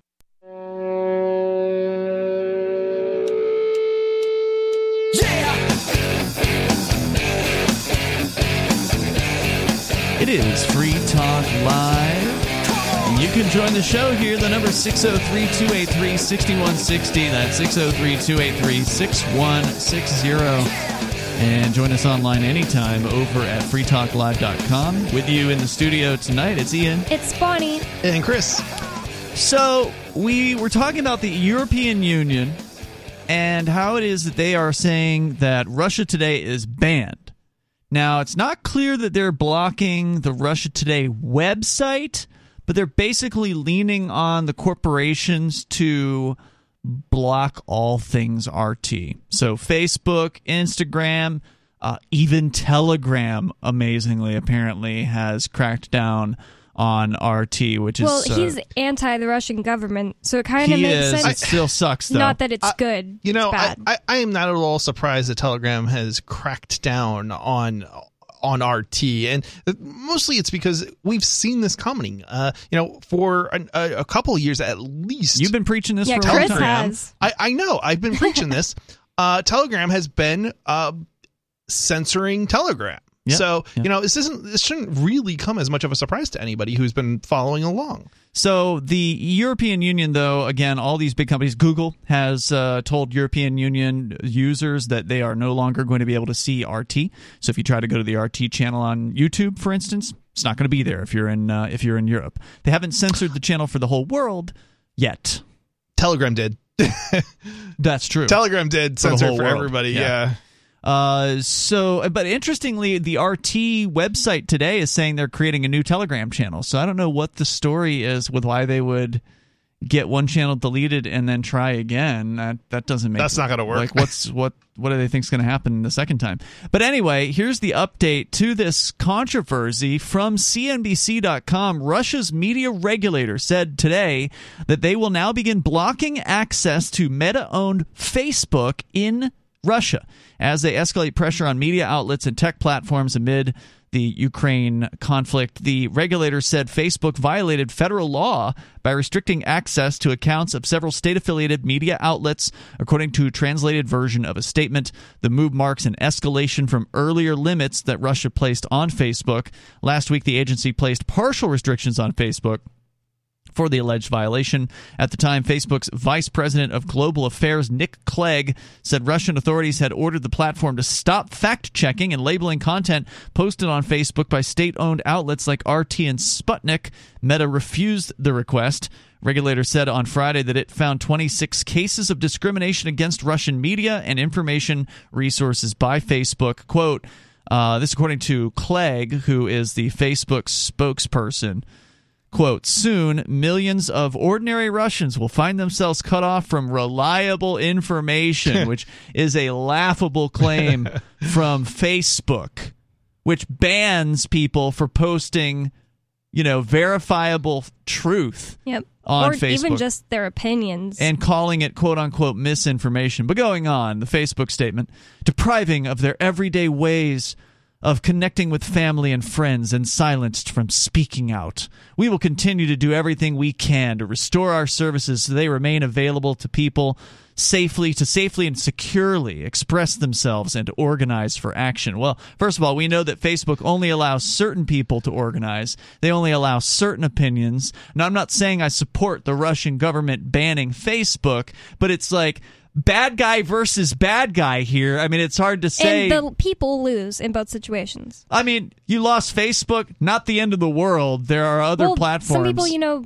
connect on there with their businesses and things like yeah, that. no, I, I understand lose. that. I'm not saying I support the Russian government, but I don't take. I don't feel like any one side here is worse than the other. It, it really isn't. Uh, both Europe and uh, Russia are basically they're doing the same sorts of things and tactics. Yeah, it seems like tit And for tat to me. It really is. It really is, and it's um, it's. I'm waiting for uh, the European Union to do. So one one of the things that uh, Russia did really recently, just prior to their invasion, was they banned Tor like officially, like or they actually implemented a ban. So they had sort of been banned, and and and, and this is the thing people people have to remember. They started off with copyright as the reason to ban Tor effectively and VPNs. Hmm. But that's not the real reason.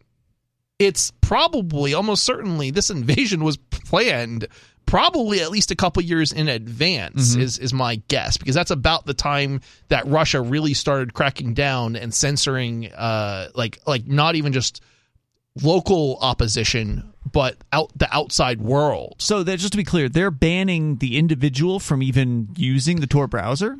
Tor browsers, VPNs are blocked in Russia and have Wow. been for a little bit. now. VPNs? Yep, VPNs are blocked in Russia. Again, these are these are uh, VPNs that don't comply with Russian law, which requires them to basically give Russian government access to Their like logs. it totally undermines the whole point of a VPN, a Mhm. privacy friendly VPN provider. Yeah. Now, are there ways So- around that? Like, I mean, uh, does Tor? Tor still works in Russia as far as I know, and it's heavily used in Russia, but you can't connect directly.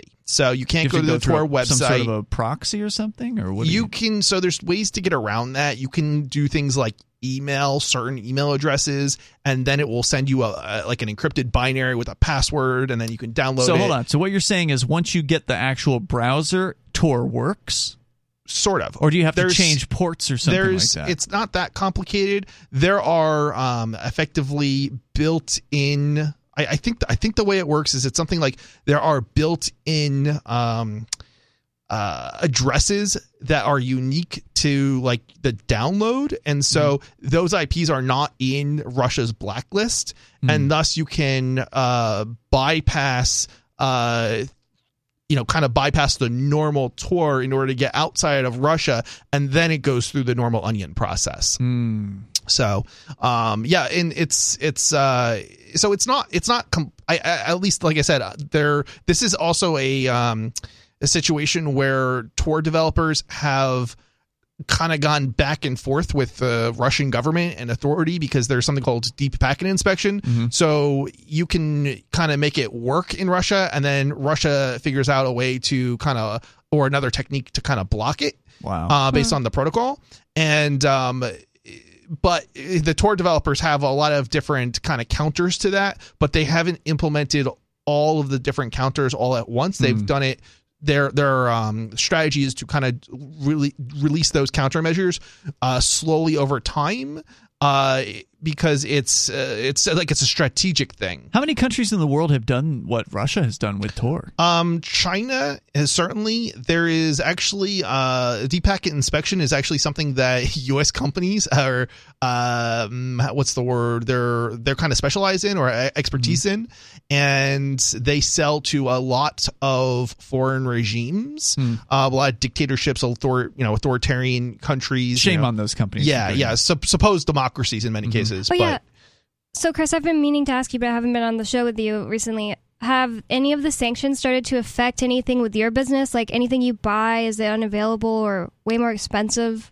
Um, you know, this is a good question, and indirectly, it probably will start to affect us because see, uh, okay, so processors like the core thing in a computer, and you know, a tablet and phones and things like that. Uh, the there is I'm trying to think what it is. It's, it's some element, uh, basically, or some component, basically Something like that comes the- out of Russia. Yeah, something that comes out of? Russia. Most of it's mined in Russia, Mhm. and so like ninety percent of it's mined in Russia. So the ingredient to make lasers, I, I believe it's the lasers that go into devices that manufacture the the processors. These Right. those that's very important to have. It's actually Ukraine and Russia are like the main sources for that. Mhm. So it's it, yeah, it's probably going to affect us at some point. Plus, isn't it true that some shipping companies like FedEx and UPS, just due to the conflict, are no longer uh, shipping over there? Sure, that's also true. Yeah. So do yeah. you have any like customers that I don't know? I guess you wouldn't know. So, it, so we actually, uh, interestingly enough, Russia was not always a country that was difficult to ship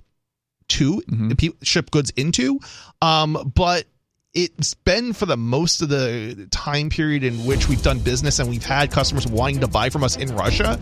They've put up roadblocks. Hmm. The Russian government the has? Russian government has put up roadblocks to getting stuff into the country. It's not impossible, but unless you're shipping in large pallets of like computers and things at a single time, it, it doesn't. It's not worth the Mm-hmm. Not paperwork it. to go through to actually get it into the country. 603 283 6160. You run a computer business over at thinkpenguin.com. You can buy laptops and desktops and other accessories and hardware. More coming up.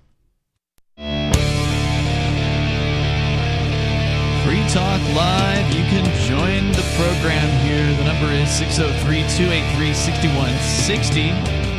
603 283 6160. And you can bring up whatever is on your mind here.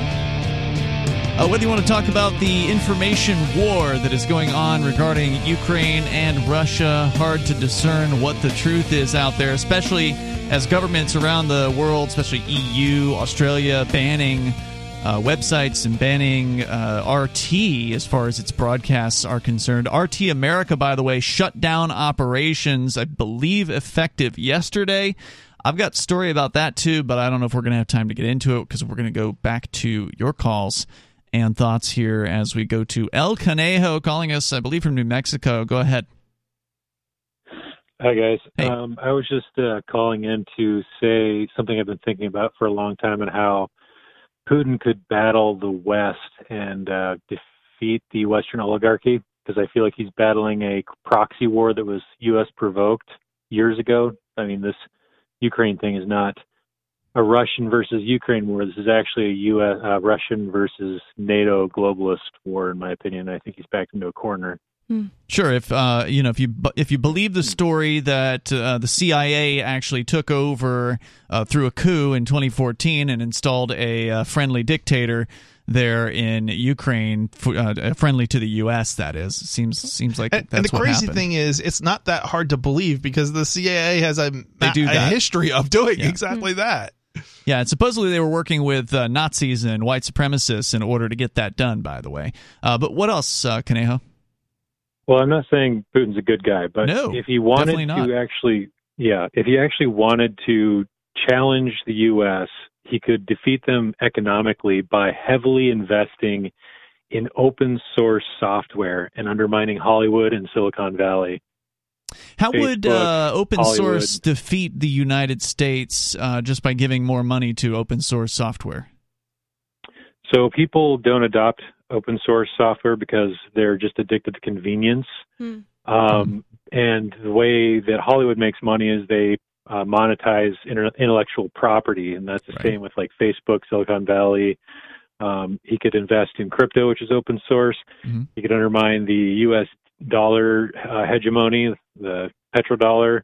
Yeah, that Um, he could do That- pretty uh, that's easily. what I as- thought he was Yeah. going to say Uh, there's. I, I think, I think there's, I don't necessarily know if I would say just generally invest in open source software, um, so much as I would agree that there are certain things you can do in relation to, you know, investing in certain projects in particular that would like, be, yeah, I don't think giving Linux a bunch more money is going to make the government Uh, fall. yeah. uh, tomorrow. It's not a bad idea. I mean, you know, go ahead and give them some money. uh, Great, but uh, but but definitely Bitcoin. If they started, if Russia started accepting cryptocurrency for their oil.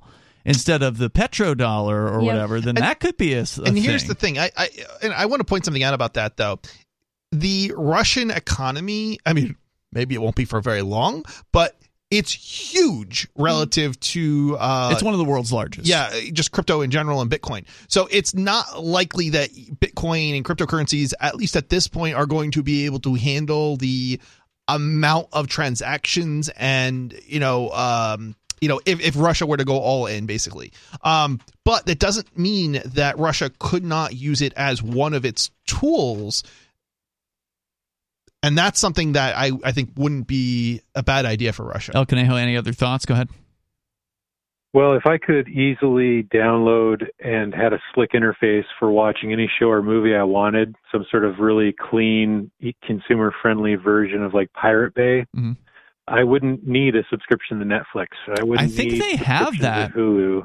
I've personally never used these things, but we've reported on them. Uh, popcorn time is that thing still around? That's there's forks of it still around. I you know honestly I've only uh how do I say this? I've only investigated. Yeah.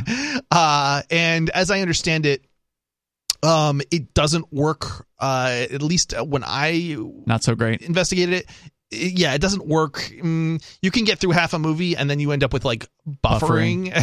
um, but so if they were, you know, being funded by the Russian government, they might end up being really nice.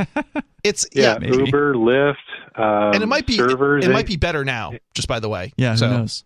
I think it would just depend on which torrent you chose. I mean, if you're on a torrent with a ton of seeds, Absolutely. just cl- for Yep. listeners that don't know what we're talking about, uh, the the the software was called Popcorn Time. There are probably, like you said, forks and variants and new versions that we don't even know about because we don't look at the current stuff on this. Uh, but the it was just software that you could download that did everything that a torrent software did like a torrent client does which is to say you choose the movie or the music or whatever it is you want to you want to watch or listen to or whatever and then uh, you, you download it but this put it into a pretty interface normally using torrent clients isn't pretty it's not easy. it easy was for like the a average clone of Netflix, Yeah. but it used torrents uh, in the background. Right. And the difference between a normal torrent is this was an, it allowed you to live stream, kind of live. I don't want to say To hit the play button, not right? live stream, but it would it would um yeah when you hit the play button it would start playing automatically. Right. You didn't have to wait for the whole torrent to download. Right. So that that is a thing, El Conejo, and uh, thank you for the call tonight. I appreciate hearing from you. Let's go to uh, unscreened caller, uh, area code four one five. Go ahead. Oh yeah, this is David out in California. Hey, you, you all know the expression fifty-one fifty? Isn't that like when you get involuntarily committed? Yeah, exactly. Is that a California code? Uh, I think it's it's you. It, various states have different laws. About Correct. It, but Yeah. You can't be put in forever, but it's Usually usually, 72 like hours. three Day, Mhm. Yeah, three day or ten day, whatever. Yep. And uh, so, what do you bet that we need to do that to Putin? Uh, how are you going to do that? yeah. How? Well, you you ever heard of the social contract? Oh boy, it's a bunch of BS. It's how we got rid of kings. You There know, is no social words- contract. Huh? Well, the the social contract is is that if you go to the drinking fountain right now, or if you go to the sink, you're going to get clean water out of there. Because, That's a load of garbage. Tell that to the people in Flint. Well, where so who are you buying? Who are you buying your survival from? Uh, you pay off the government gang so they don't murder you. Yeah, you, you, so That's the 5150 contract. The contract is you the- do whatever it is they say to do, or they kill you, or steal your house from you, or murder you. It's Still your not dog. a contract because I didn't sign anything. No, and it's BS really because that it's not. You can't point to it, can you, David? I know that when I go to the drink, uh, to the sink. Can I you get point to the clean water out contract? You don't know that forever. But, uh, uh, seriously, say that to the people in How Flint, can you even Michigan. call it a Okay. contract when it's This is how involuntary? we got rid of kings. He's not gonna answer a single question. Got rid of kings. You're not. You're not even asking a question. The name Chris just asked you a is- question. You want to ask it again, Chris? Yeah, how is it a contract when it's involuntary? That's like, yeah, I mean that's like saying somebody who doesn't This is, consent this is, is philosophy from the 1400s, 1500s. It's fantasy, it's is what how it we is. got- it's how we got rid of kings. Kings No, kings were God overthrown by charge. violence, unfortunately, and I don't Yeah, believe in violence as a solution. Huh? Kings Um, pretended that God put him in charge. King They Joe Biden still pretends that God put him in charge. This is this is just justification of violence, man. Yeah, Joe Biden the other day was saying that um, we're in a sacred and holy place. It's still a religious uh, reasoning that they have for the um, all the power they have that in their head it's still you know just Absolutely, religious it's and religious. fantasy. And that's what you're you're talking about here. You believe in the religion of the state, David. You're a true believer, and you believe that whatever it is the state says is basically God's word, right? Well, let's see. Is your survival dependent on having roads? Uh, you don't think actually- people would make roads without the state? Have you? When was the last time you flew? I'm a Did- human. I don't have traffic wings. Control, air traffic controllers. It's actually been uh, quite a few years. Provide, do they provide honest safety, or are they just like scammers that Are you, know, just completely dense? Do you think that air traffic control wouldn't exist without the state? Probably be better That's the without them. social contract. That No, it's not. some- You are living in a fantasy. You believe and when- in something called the state, which is a thing that does not exist. It, that you can point to buildings, you can point to cars, but they are not the state. The state is an idea, and you have bought into it hook, line, and sinker. it, it- you know and and so i want to point something out. So there are there are laws right? And laws you know they they they have certain Those are words on paper written by strangers. right right. Um but you can compl- you can comply with like a protocol without there being a law for it. And you can have con- you can ha- even have um different protocols like we have this thing called the internet right and Mm-hmm. while there's like tcp there's also something called udp and they These can, are protocols. Mm-hmm. right these are different kind of competing protocols right um, but there's not a law that says you have to use tcp or that you have to use Thank UDP, goodness. right We get to Um, choose. Right, we get to choose, right? Whichever protocol works best, you know, for a particular application or, or whatnot. Um, this, so anyway, basically, what, all I'm trying to say is, uh, David, that you can have protocols like I don't know how you take off without actually having a law that uh, you know enforces you know that protocol. Yeah, you People can would have voluntarily um, obey the protocol for air traffic controllers if it wasn't run by the government because they would uh, agree that it was most safe way and they'd want to do And the you're thing gonna that helps die their business and their lives. Yeah. Right. And uh, businesses, industries without government interference for many, many, you know, decades or hundreds of years have had standards. In Right. the industries, they have standards. The USB, for instance, on your computer is a completely voluntary standard. Uh, we'll see you tomorrow night. Thanks for the call, David. It's Free Talk Live.